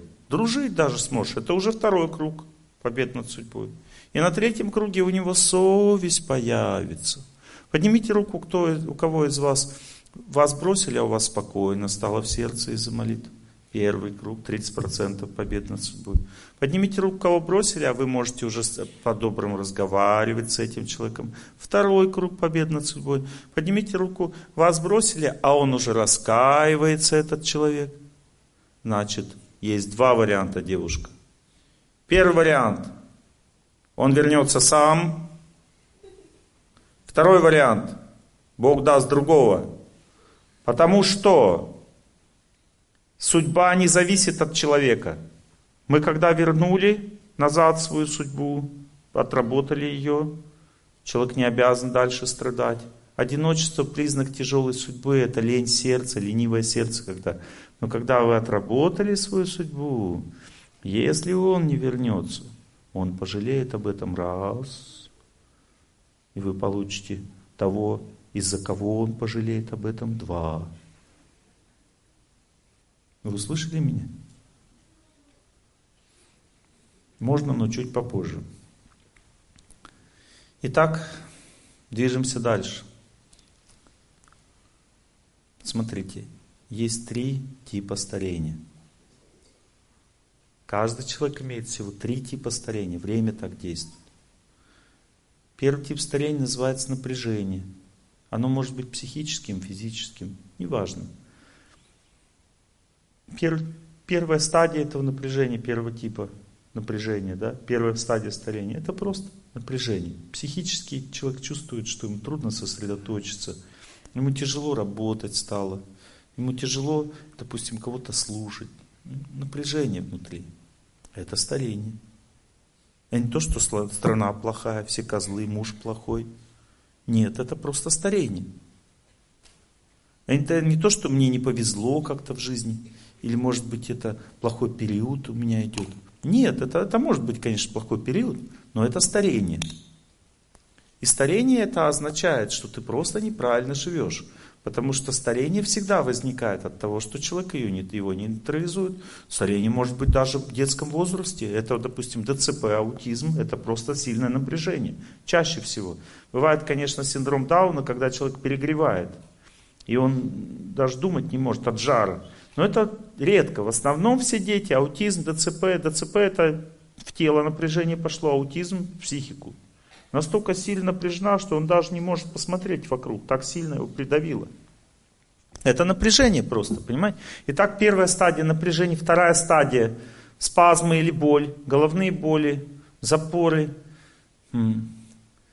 начинаются расстройства функций, боль суставов, боль в позвоночнике. Это все напряжение просто, мои хорошие. Просто напряжение все. Это не то, что мне не повезло, экология плохая, я, может быть, это город не тот, может, и что-то не то. Нет, просто ты неправильно живешь, и все. Третья стадия напряжения – это инфаркт, инсульт, деформации суставов, грыжа позвоночника, когда все вылазит, трещит, лопается. Это третья стадия, просто напряжение. Как лечится напряжение? Тоже, мои хорошие, очень просто. Длительное, радостное, с любовью, спокойное движение на природе. Второе. Неподвижное положение тела вместе с молитвой. Или ты двигаешься, идешь, бежишь, слушаешь лекцию или музыку, или ты стоишь и молишься. Все. Вот эти два, два сочетания действия расслабляют человека, представляете, дают ему глубокое ощущение, что напряжение тю-тю. Поднимите руку, кто вот начал это делать, и тю-тю наступило напряжение. Вот, смотрите, вон в зале есть такие фанатики доктора Тарсунова. Понимаете? А мы поговорим об этом позже. Итак, у кого вот голова болела и прошла, начал бегать. И, ну, пожалуйста, голова прошла, представляете? Ну, то есть голова-то есть, видите, она есть, но она не болит. Представляете, как классно? Ну, жизнь началась, правда? Теперь слушайте меня внимательно, мои хорошие. Вот смотрите, если вы чувствуете, что вы гневаетесь на близких, обижаетесь на всех, чувствуете, что вы не можете переносить мужа или жену, если вы чувствуете, что у вас слабый иммунитет, Если вы чувствуете, что вы не можете работать на этой работе уже, она вас задолбала, понимаете, то это всего лишь означает только одну вещь, что у вас не хватает энергии природы. А мы чаще всего это расцениваем как у меня плохой характер, мы несовместимы, работа мне не подходит. Понимаете, представляете, мы готовы все что угодно думать, кроме того, что есть на самом деле. А все на самом деле очень просто. Вот представьте себе, ваш маленький грудной ребенок так. «М-м, у тебя плохой характер, похоже. М-м». Или просто ты со мной, может, несовместим. Когда маленький ребенок плачет, вы делаете всего две вещи. Вы его или кормите, или выводите на свежий воздух. Эти две вещи означают, что ему не хватает сил, и вы это понимаете. Или, может быть, вы его просто укладываете спать. Потому что во сне человек тоже получает силы. Вот и все, вы делаете всего три вещи. Понимаете, вы кормите, выводите на свежий воздух или укладываете спать. Но когда я, допустим, сам, у меня что-то, у меня начинает другое мышление – ведь то же самое, понимаете? Идите пробежитесь на улицу, побольше, пораньше спать легче, вовремя спать лягте. И правильно питайтесь вовремя, и все. Потому что если вы питаетесь рано утром, много пищи, то в это время очень активное движение энергии в организме идет. И вся пища идет в унитаз, она не усваивается. Если вы поздно вечером кушаете, вся пища превращается в токсины. Усваивается пища только в обед. Поэтому сколько вы не объедаетесь утром и вечером, это все бесполезно. Утром надо есть фрукты, энергию, которая поднимает энергию, весь фрукты дают человеку радость, жизнерадостность. Утром солнце поднимается вверх, фрукты ешьте. Овощи, это э, фрукты, это на, на возрастающем солнце созревают. Овощи созревают по цветам луны, Огурчик, когда утром выходишь, посмотреть на грязь, он такой вырос. Днем он не растет огурчик, он ночью растет. Вот, поэтому он дает, он под цветом луны, он и расслабляет человека, поэтому он наполняет цветом луны, поэтому расслабляет. Вечером поел расслабило овощи все, которые растут над землей. Кабачки, тыква, патиссоны, капусты все виды, они расслабляют. Поел вечером, потушил, поел, все, расслабило. Зерновая пища созревает под цветом солнца, золотые колосья хлеба до краев им полны. Ну, то есть это значит, что эта пища дает умственную силу человеку. И она трудно переваривается утром и вечером. Поэтому зерно надо есть днем. Для того, чтобы давало умственную силу и для того, чтобы переваривалось нормально. Вечером зерно все идет в жир. Не думайте, что это оно, Олег Геннадьевич, видите, меня переваривается хорошо. Знаете, что когда зерно идет в жир, это значит, что оно неплохо переварится. Потому что когда продукт пищи идет в жир, это значит, что пищеварение у человека не закончено. Пища должна усваиваться, понимаете? И не нужно пища выводиться из организма. Но если организм не может вывести пищу, то он ее откладывает. Говорит, хрен с ним, пусть в жир. Ну нет сил переварить. Вот и все, понимаете? Ну вы, допустим, там что-то делали дома, нет времени, раз, раз куда-то положили. Ладно, потом доделаю. Год пролежало, приходите, как, о, что это такое у меня тут. И у некоторых целый дом завален вот с разными вещами. Это означает непереваренная пища. Нет сил. Итак, смотрите, интересно знать что во всем есть своя наука. Вот, например, если вы идете куда-то и остановились, это не дает ощущения организма. Если вы хотите долголетия, надо идти непрерывно. И причем интересно знать, что если вы идете 40 минут, то в это время, вот до 40 минут ходьбы, у вас вы получите энергию только на то, чтобы жить этот день. У вас появится бодрость, хорошее настроение, концентрация внимания. Вы получите силы на то, чтобы жить. А вот если вы пойдете еще 40 минут, то есть получается 80 минут, то вот эти вторые 40 минут, они прочистят первый психический цилиндр, а всего их 4 человека. И после 40 минут ходьбы или 20 минут бега, поэтому бегать лучше, потому что быстрее все прочищается. Времени-то нет. Когда человек пробежал 20 минут, у него появилось второе дыхание. Кто из вас бегает 20 минут? У вас через сколько второе дыхание появляется? Да? Значит, очень медленно бежите, да? Нормально. Вот это значит, что через полчасика бега у вас начинает прочищаться первый психический цилиндр, который отвечает за все слизистые оболочки. Означает, когда он начнет очищаться, вы побегаете так, не торопитесь. Бегайте, допустим, час. Ну, когда вы будете бегать час, у вас что вылечится? Все слизистые, кожа, лимфатическая система, и, то есть простуда до свидания. У вас вылечится память, эмоциональное состояние, ваши эмоции будут здоровыми, у вас наладится сон. Понимаете, все это через час вашего медленного, спокойного бега наладится. Но худеть вы в это время еще не будете, потому что худение идет дальше. Я сейчас вам объясню. Итак, человек бегает так, в нормальном темпе, 20 минут, второе дыхание появилось. Значит, организм говорит, я готов к очищению. Вот. Еще 20 минут пробежали, первый психический цилиндр прочистился. Опять второе дыхание. Это значит, что он, организм говорит, я готов дальше очищаться. Понимаете, но если вы только начали бегать, то на 40 минут задержитесь надолго, на месяца 2, 3, 4, потому что все, что связано с первым психическим цилиндром, все это надо пролечить. Вы накопили там плохих веществ, хотел другое слово сказать, уже долго копили. Надо же культурным быть. Я, мне жена так сказала, я поэтому стою.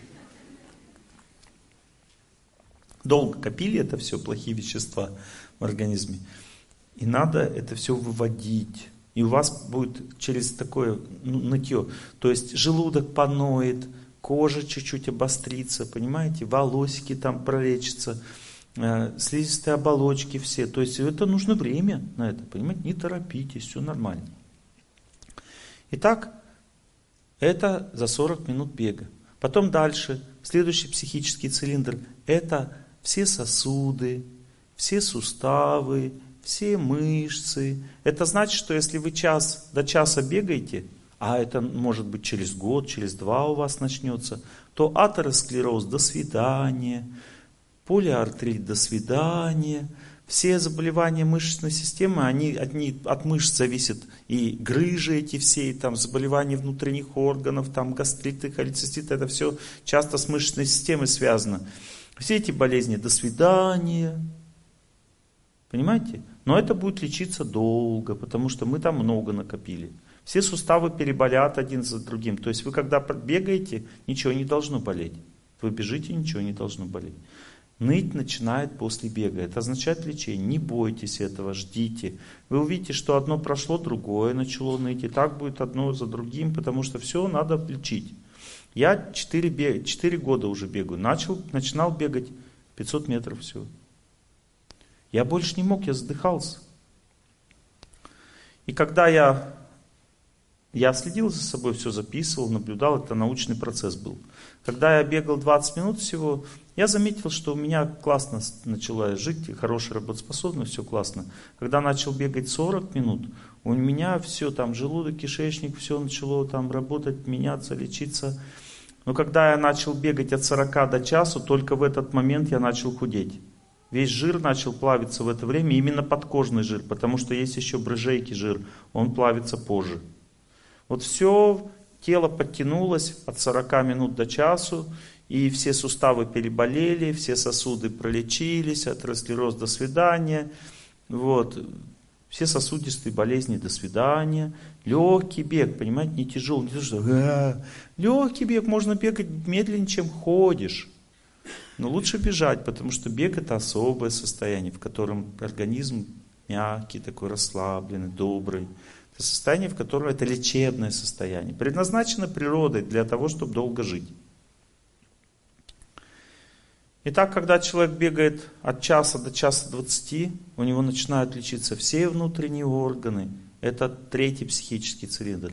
Между каждым цилиндром возникает ощущение, что как будто я не бежал. Второе дыхание. Можно так назвать.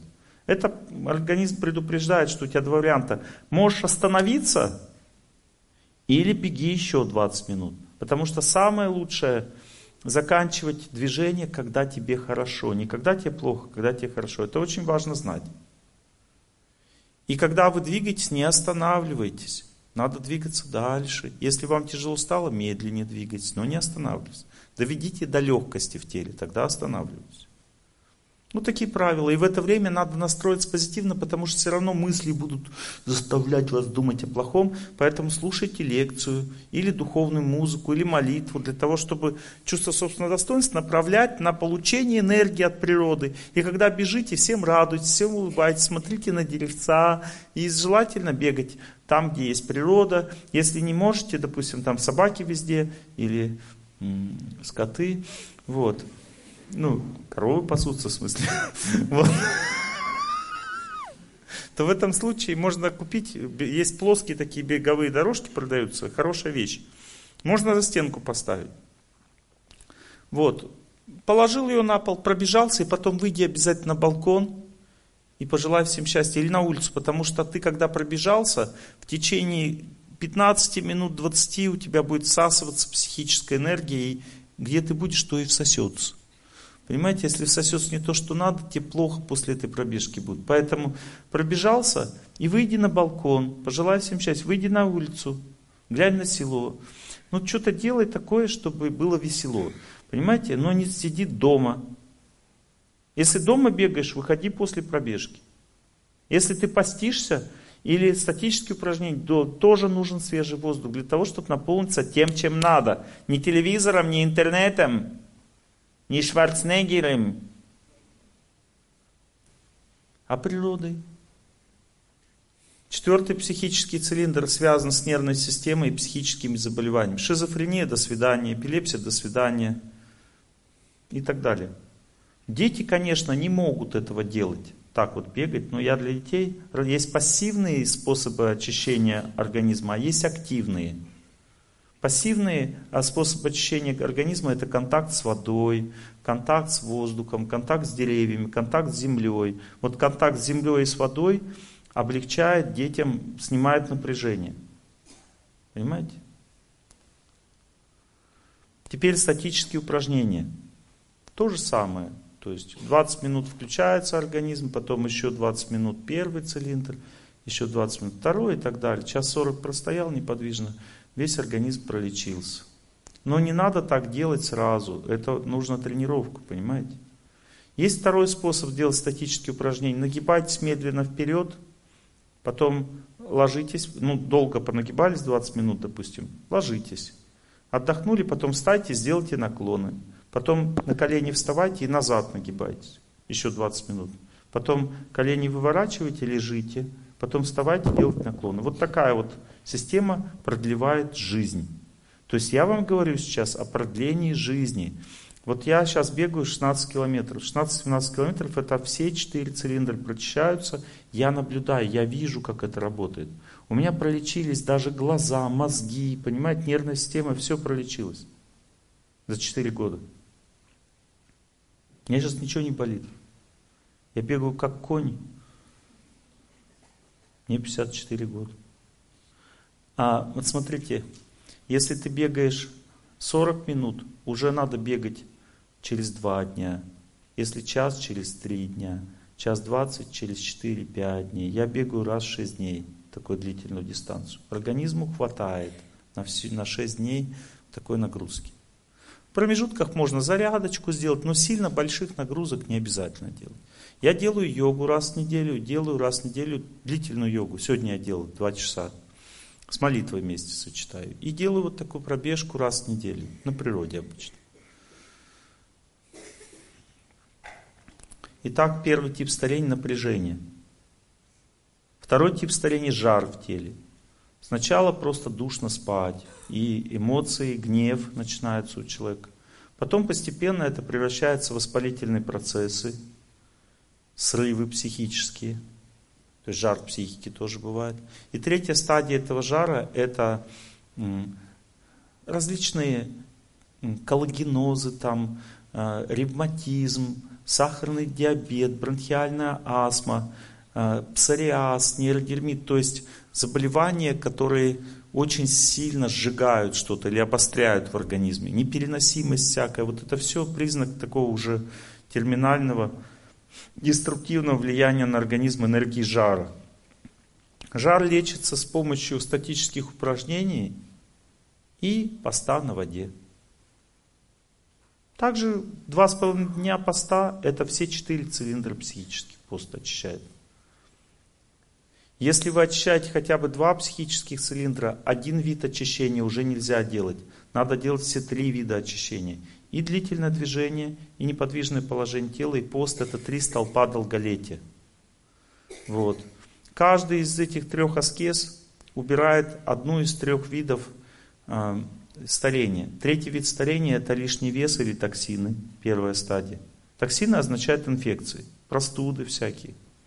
Вторая стадия – это доброкачественные опухоли и хронические инфекции. А третья стадия – это тяжелые инфекции, такие как туберкулез там, там и так далее, и злокачественные опухоли. Это просто вид старения. И лечится он длительным движением и постом. Вот, допустим, если у вас э, доброкачественная опухоль почек, то надо бегать от часа до часа двадцати и поститься в течение двух суток примерно, чтобы она начала рассасываться. Хоть верьте, хоть не верьте. Это так. Потому что организм и сам может ее распососать. У него просто не хватает энергии на это, сил. А энергии идут от природы, когда ты совершаешь там аскезу. Эта аскеза как конденсатором закачивает в организм силу.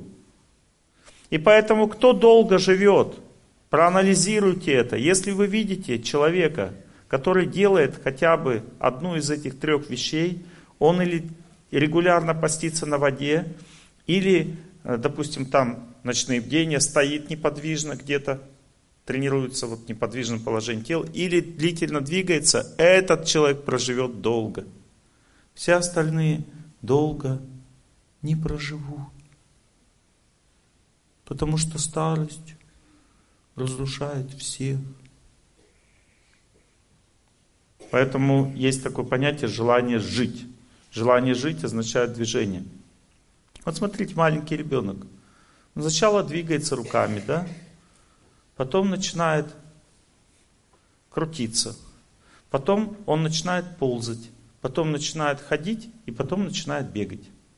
Если вы не можете бегать, тогда ходите. Не можете ходить, ползайте. Не можете ползать, двигайте руками. Не можете двигать руками, значит тогда готовьтесь к земле.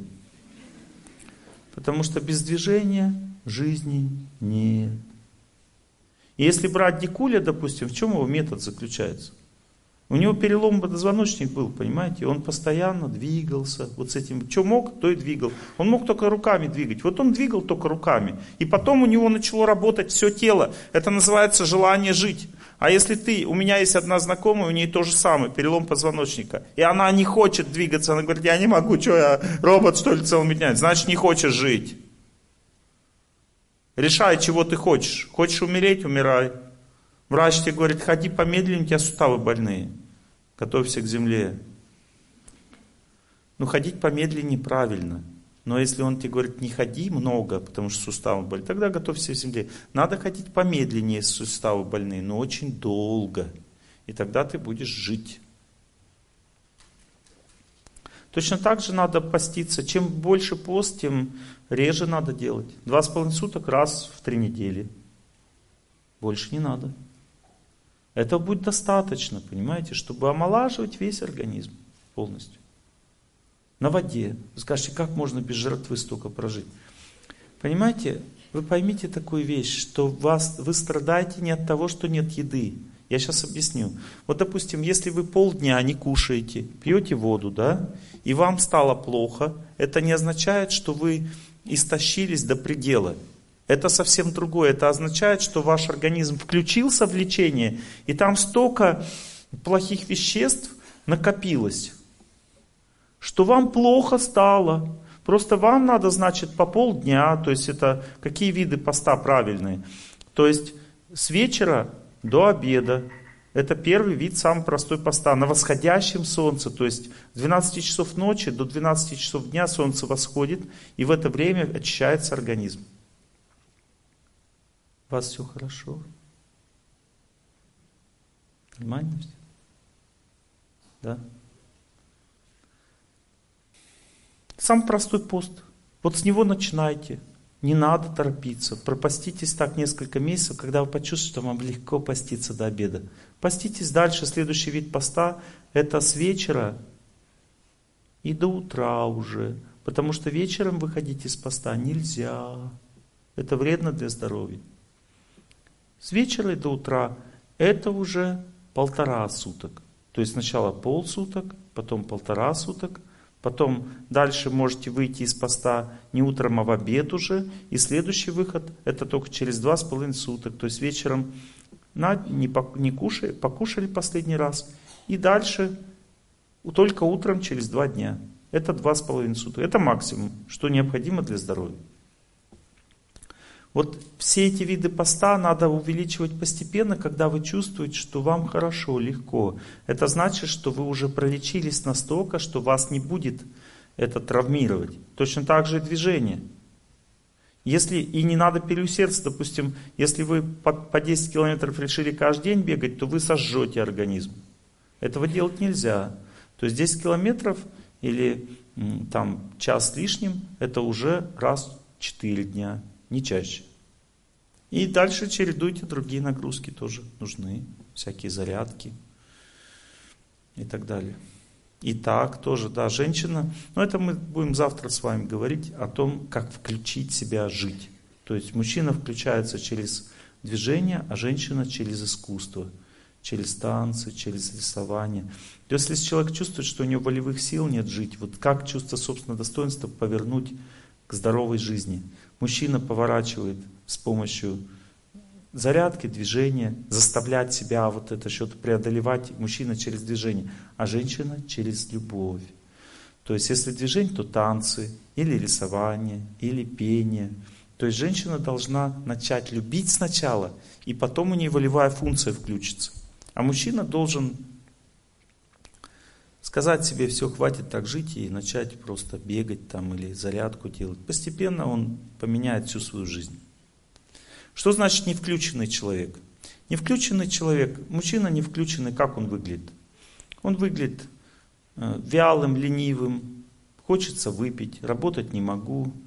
Вот. Очень сильное желание секса, очень сильное недовольство своей женой, а, постоянный просмотр телевизора, компьютерные игры, э, волевой, волевая функция нулевая. Это значит, что мужчина просто не включенный как человек, он выключенный. И он разрушает свою жизнь, убивает себя. Что делать? Начать просто спортом заниматься, любым. Волейбол, баскетбол, там пробежки, что хочешь. Когда мужчина начинает спортом заниматься, он включается как личность, он начинает жить. А дальше следующая стадия развития мужчины – это хобби. Ему хочется что-то делать. То есть это может быть не работа еще, но ему что-то нравится делать, там в гараже, еще где-то. Ну то есть он начал что-то делать. Все, следующая стадия означает, что ему надо просто где-то удержаться на одном месте на работе и почувствовать любовь к труду. А дальше он сможет заняться делом, которое будет приносить деньги. Это называется деятельность по способностям. А следующая стадия он почувствует, что он может заниматься любимым делом. Вот такое развитие человека. Сразу от телевизора к любимому делу не получится. Нужно такие стадии пройти. Женщина должна сначала творчеством заняться. Ну и когда творческий потенциал будет, начать двигаться. Потому что без движения нет жизни. Зарядки, бег и так далее. Пост для женщин хорошо. Вот женский способ омоложения это пост. Хороший для женщин, супер способ. Движение бегать тяжело женщинам, потому что как бы женское тело такое, попа тяжелая такая, еле-еле двигается, такое тяжело. Ну, женское тело такое. Но надо все равно, мои хорошие. Бог все понимает, что у вас женское тело ленивое, спать хочется много. Но от этого болезни не отменяются. Поэтому хоть как-то заставляйте себя бегать тоже потихоньку. Ну, понятно, что по 16 километров в основном женщины не смогут бегать, потому что тело тяжелое. Но поститься по двое с половиной суток могут. Но все равно, понимаете, если только пост без движения, то не будут токсины выводиться, вы не сможете похудеть. Один пост без бега ничего не произойдет. Нужно и движение, и пост одновременно. Запомнили? Это будет сильная нагрузка на организм, но так можно делать. Это будет сильная нагрузка. Если у вас тренированный организм, можно. Я так делаю. То есть я делаю пробежку сильную, и потом у меня на фруктах весь день. И у меня прям сильно очищается организм. Но я это начал делать в последнее время, когда почувствовал, что я могу так делать. Силу почувствовал себя. Организм, когда крепнет, можно уже еще больше нагружать его. Слушайте дальше. Еще кое-что расскажу. Хотя у нас уже это время заканчивается. Да? В общем, завтра мы будем с вами говорить вот о чем. Мы будем говорить с вами о, о том, как установить правильные социальные связи между людьми, как наладить отношения со старшими, младшими, равными, почему у нас разваливается семья, что делать, чтобы не разваливалась, что такое вот эти вот ниточки между нами, как их очищать, как э, настроиться правильно к близкому человеку, чтобы через пять лет не разойтись.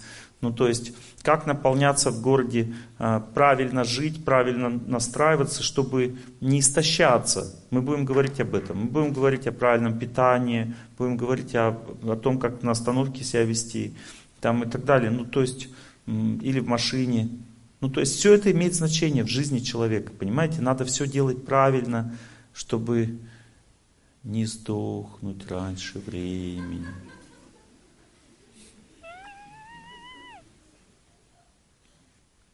А вот, кстати, не включенный мужчина, как выглядит.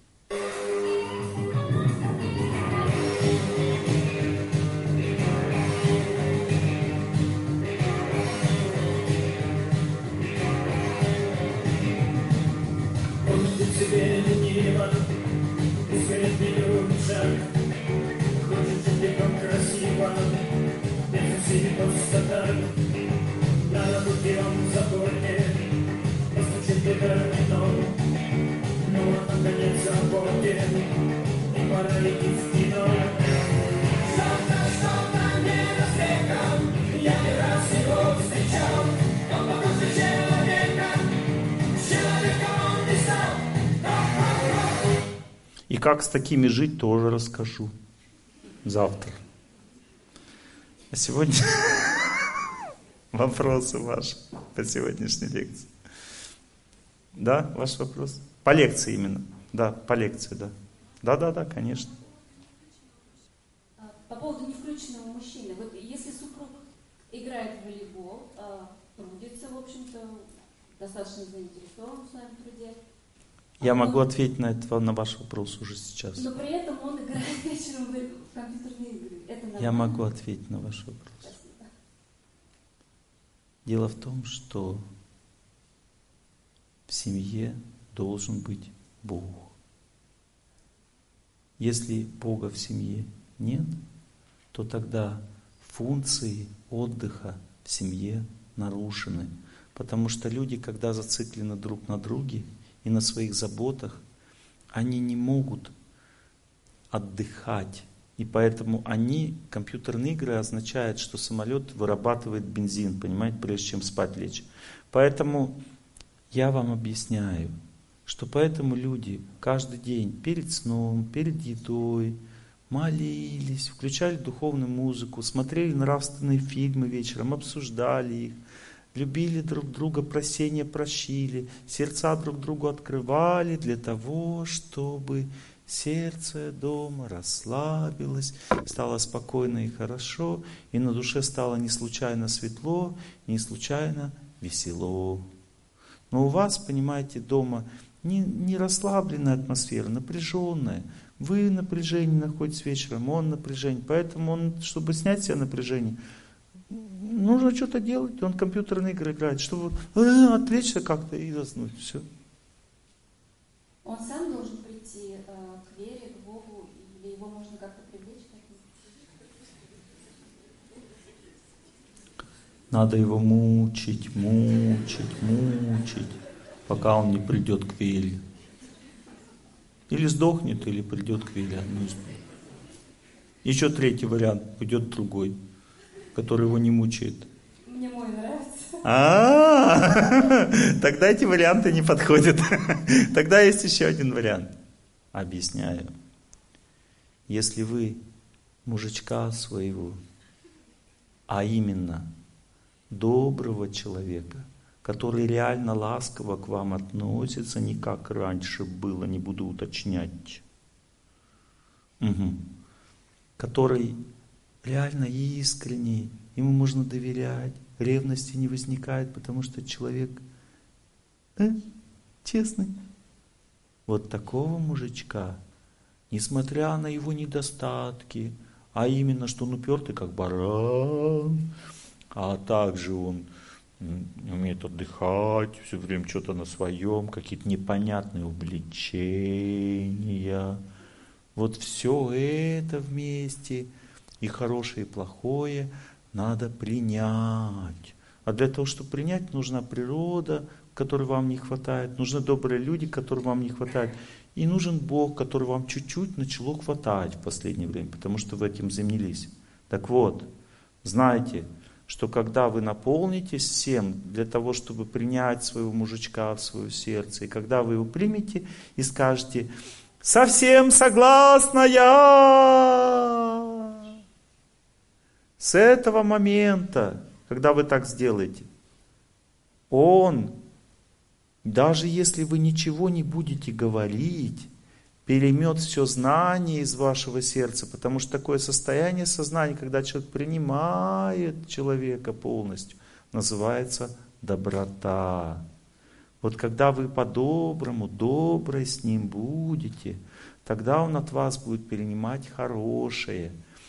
А как позавчера вечером вы с ним себя вели, то есть по злому, означает, что он от вас будет перенимать только плохое. Поэтому и выбирайте, как вам жить. Разобрались совсем? Благодарю. Будьте счастливы. И вы хотите, да? Ладно. А, У меня вопрос такой, что тоже не включен немножко мужчина, хотя очень много хороших качеств, а, расслабляется алкоголем. И как бы вот это вот состояние, оно как бы со мной по жизни, потому что отец тоже много пил. А, Что-то делается не так, и а, существует ли понятие кармический брак? Вообще есть оно такое или нет? Как-то хочется уйти уже. Да, на самом деле, понимаете, кармического брака нет, есть просто вторые половинки. Если ты вторую половинку не нашел себе, значит пинка под зад, и другую искать вторую половинку. Опять не получилось, следующую вторую половинку и так далее. Главное найти вторую половинку. Вам понравилась философия, нет? Нет. Нет? Тогда, значит, другая философия, которая вам тоже может не понравиться. Но мне придется ее сказать. Даже если вы не поверите мне, я все равно ее скажу. Потому что в прошлой жизни вы в мужском теле выпивали, и за это наказаны. Вот. Наказано, как наказание проявляется в жизни человека. Сначала Бог предупреждает человека через родителей, что у него такая судьба. Отец показывает, что ты получишь в жизни с мужчинами, дочки. Отец показывает сначала.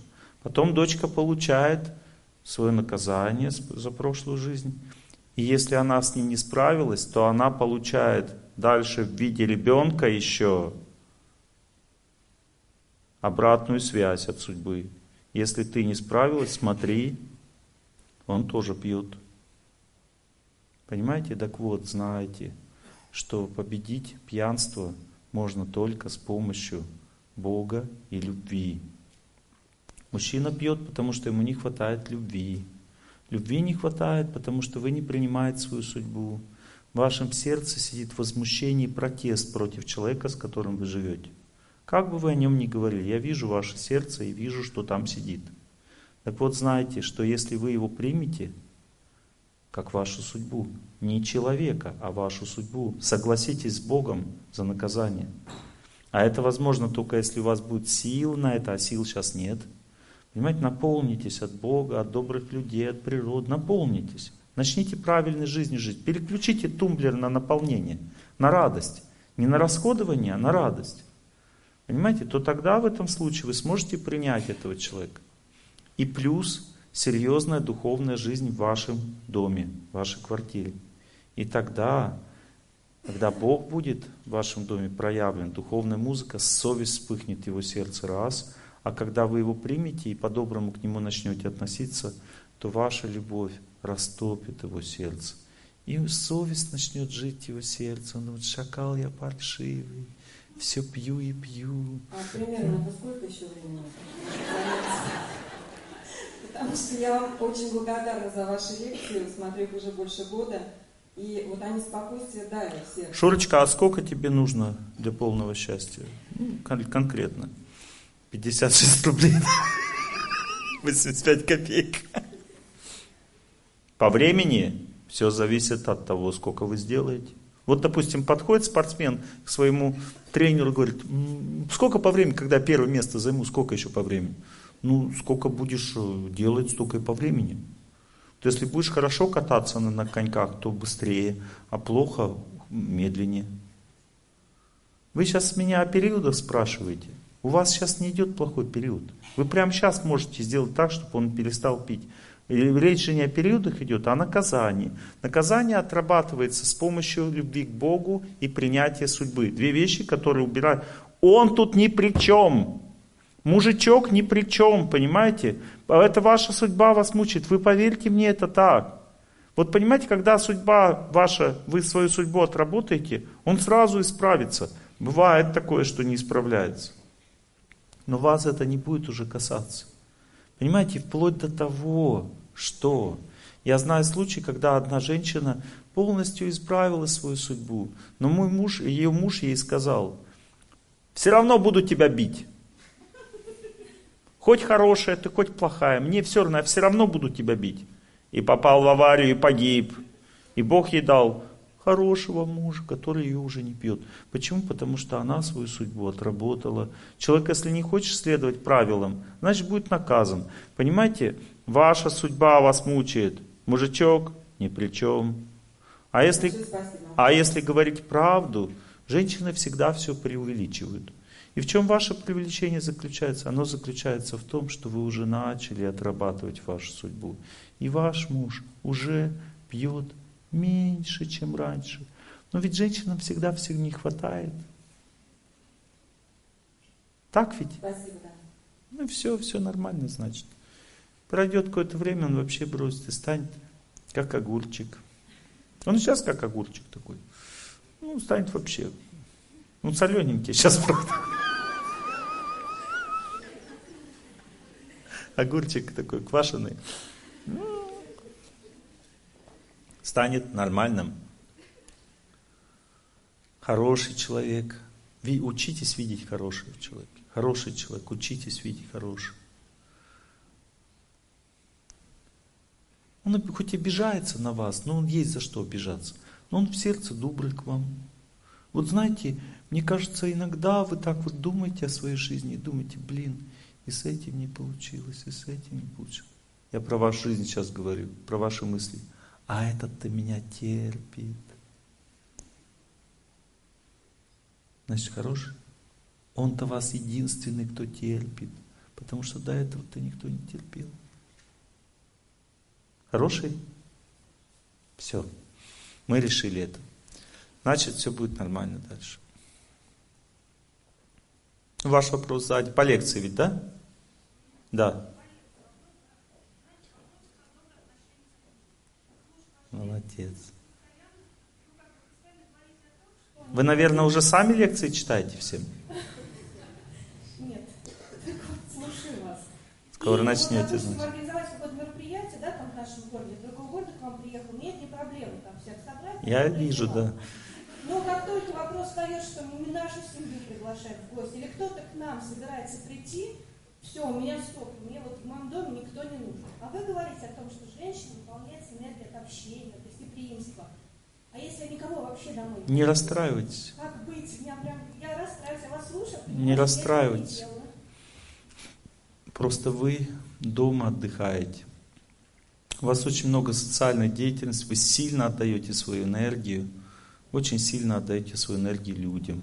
А женщине надо иногда восстанавливаться, просто отдыхать. И дома вы отдыхаете. Это нормально, что Нормально, нормально. Большое. Иначе вы рас- просто, ну, как бы рас- расплавитесь, если дома не будете отдыхать. Иногда люди просто живут не так, как вы. То есть они живут замкнутой жизнью. Надо тогда домой приглашать людей, отдавать им дома силы.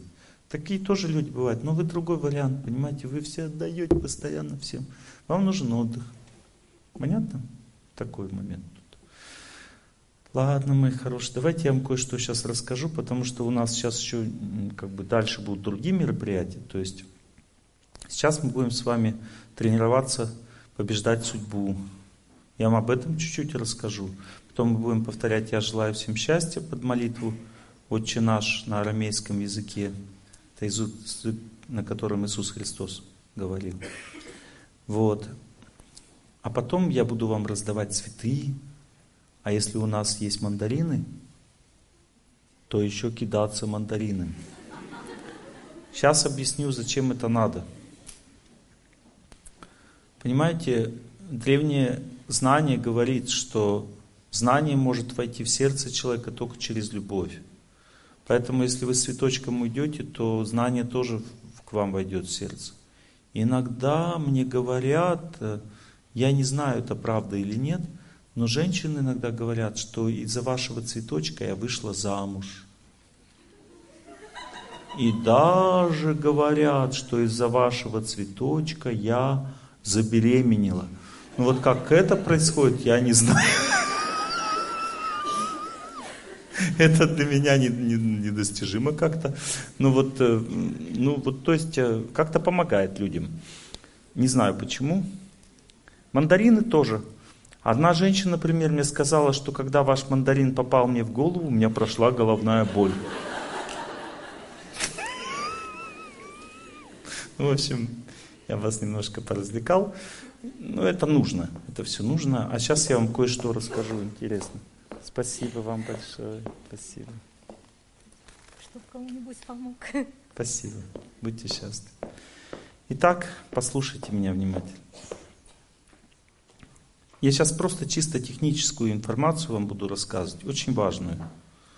Есть три типа звука, один из этих трех только побеждает судьбу. Допустим, я повторяю, я желаю всем счастья. Этот звук не побеждает судьбу, это звук эмоций, он просто улучшает настроение. Второй звук – это звук, который дает возможность человеку реализоваться, раскрыться как бы. Я желаю всем счастья. То есть это звук ума, и человек как бы этим звуком, он свои чувства, свою глубину, свое настроение передает другим людям. Есть третий звук, который в основном люди не произносят, потому что он для них какой-то странный. Это звук памяти. Ну, то есть, вообще, как бы человек может его произносить в каких-то случаях жизни. Например, когда он признается в любви, он, когда признается в любви, он свою память вытаскивает изнутри и говорит, я тебя люблю. Ну, то есть, это звук памяти, он идет от сердца, из глубины, и его как-то стесняются люди произносить. И этот звук памяти, он именно так звучит, то есть человек в памяти звучит своей, внутри своей памяти. Он должен о чем-то помнить в это время. Вот этот звук памяти или звук разума, по-другому, этот звук разрушает все препятствия в вашей жизни и побеждает судьбу. Это и есть звук молитвы. Его надо произносить спокойно, нельзя суетиться, нельзя торопиться. Если вы суетитесь, то у вас энергия из сердца уходит в горло сначала, еще быстрее, то в голову. Это значит, что не будет никакой победы. Смотрите, самое первое, в древней школе дети маленькие, они учились от учителя, повторяли за ним молитву. Он, он говорил, они повторяли. И первое, что дети в древних школах учились, они включали разум. Когда ребенок включает разум, дальше его можно чему хочешь научить. Понимаете? То есть они устанавливали связь с учителем. Как это делается, я вам сейчас расскажу. Вот смотрите, мы просто неважно, какая вера у вас, не имеет значения. Мы сейчас просто тренируемся. У меня я тоже не православный, но я включаю а, православную музыку, потому что здесь такая культура в этой стране. А, ну, допустим, я сейчас в Казани лекции читал до этого, я мусульманскую музыку включал, там такая культура. А когда я в Китае читал лекции, я ом включил звук, там такая культура. А когда я читал лекции в Тель-Авиве, я включил еврейские молитвы. Понимаете? Это не важно. Важно научиться слушать. Вот смотрите.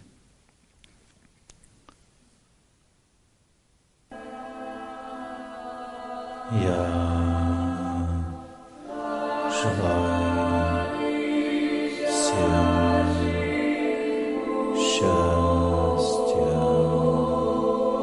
Ведь я тянусь своим голосом, своей памятью за этими, кто поет. Я тянусь за ними.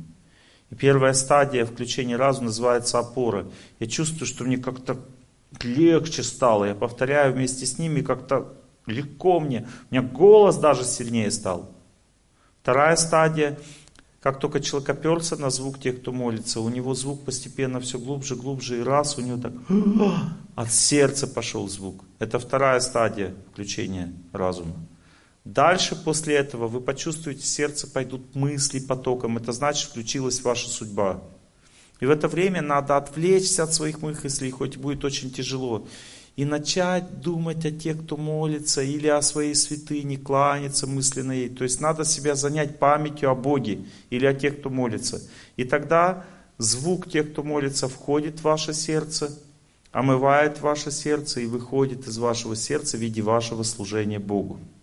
И таким образом ваша судьба, находящаяся в сердце в виде памяти, постепенно меняет окраску – те события, которые казались невыносимыми, вы чувствуете спокойнее, спокойно начинаете к ним относиться. Это называется победа над судьбой. Это не самовнушение. Это реальное изменение в вашей жизни. Потом дальше сердце становится спокойным, и это переходит на вторую стадию. Вы начинаете чувствовать, что я смогу поговорить с директором завода по-доброму. И он тоже будет по-другому ко мне относиться. То есть вторая стадия это между нами, ниточки наши. И треть, тоже это может месяцами происходить очищение судьбы. И третья стадия, директор завода уже не хочет увольнять. Это называется победа над судьбой. Когда вы до третьей стадии хоть раз дойдете, у вас появится вера в Бога. Потому что вера означает опыт. Я чувствую, что это работает. То есть сначала человек молится с кем-то, а потом, когда он помнит о Боге или о наставнике, он может молиться уже один. Главное, чтобы его память не, не направлялась на свои мысли, а направлялась на Бога.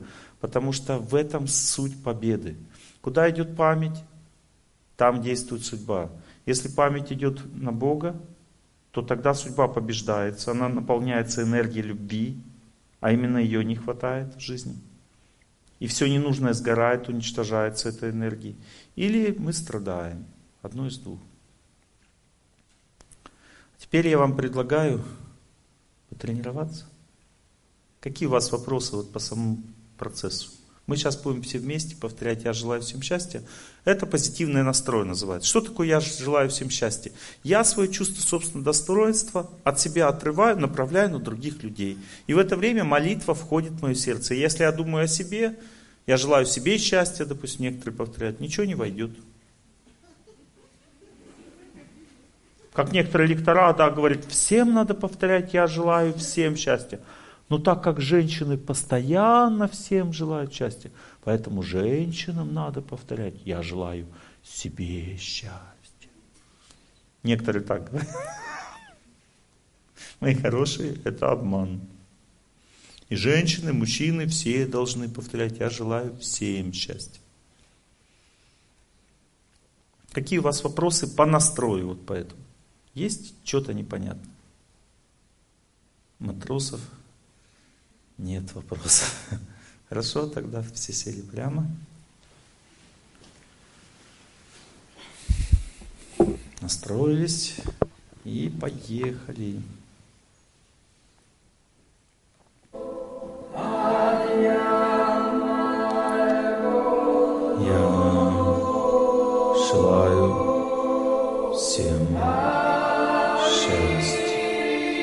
Я желаю всем счастья.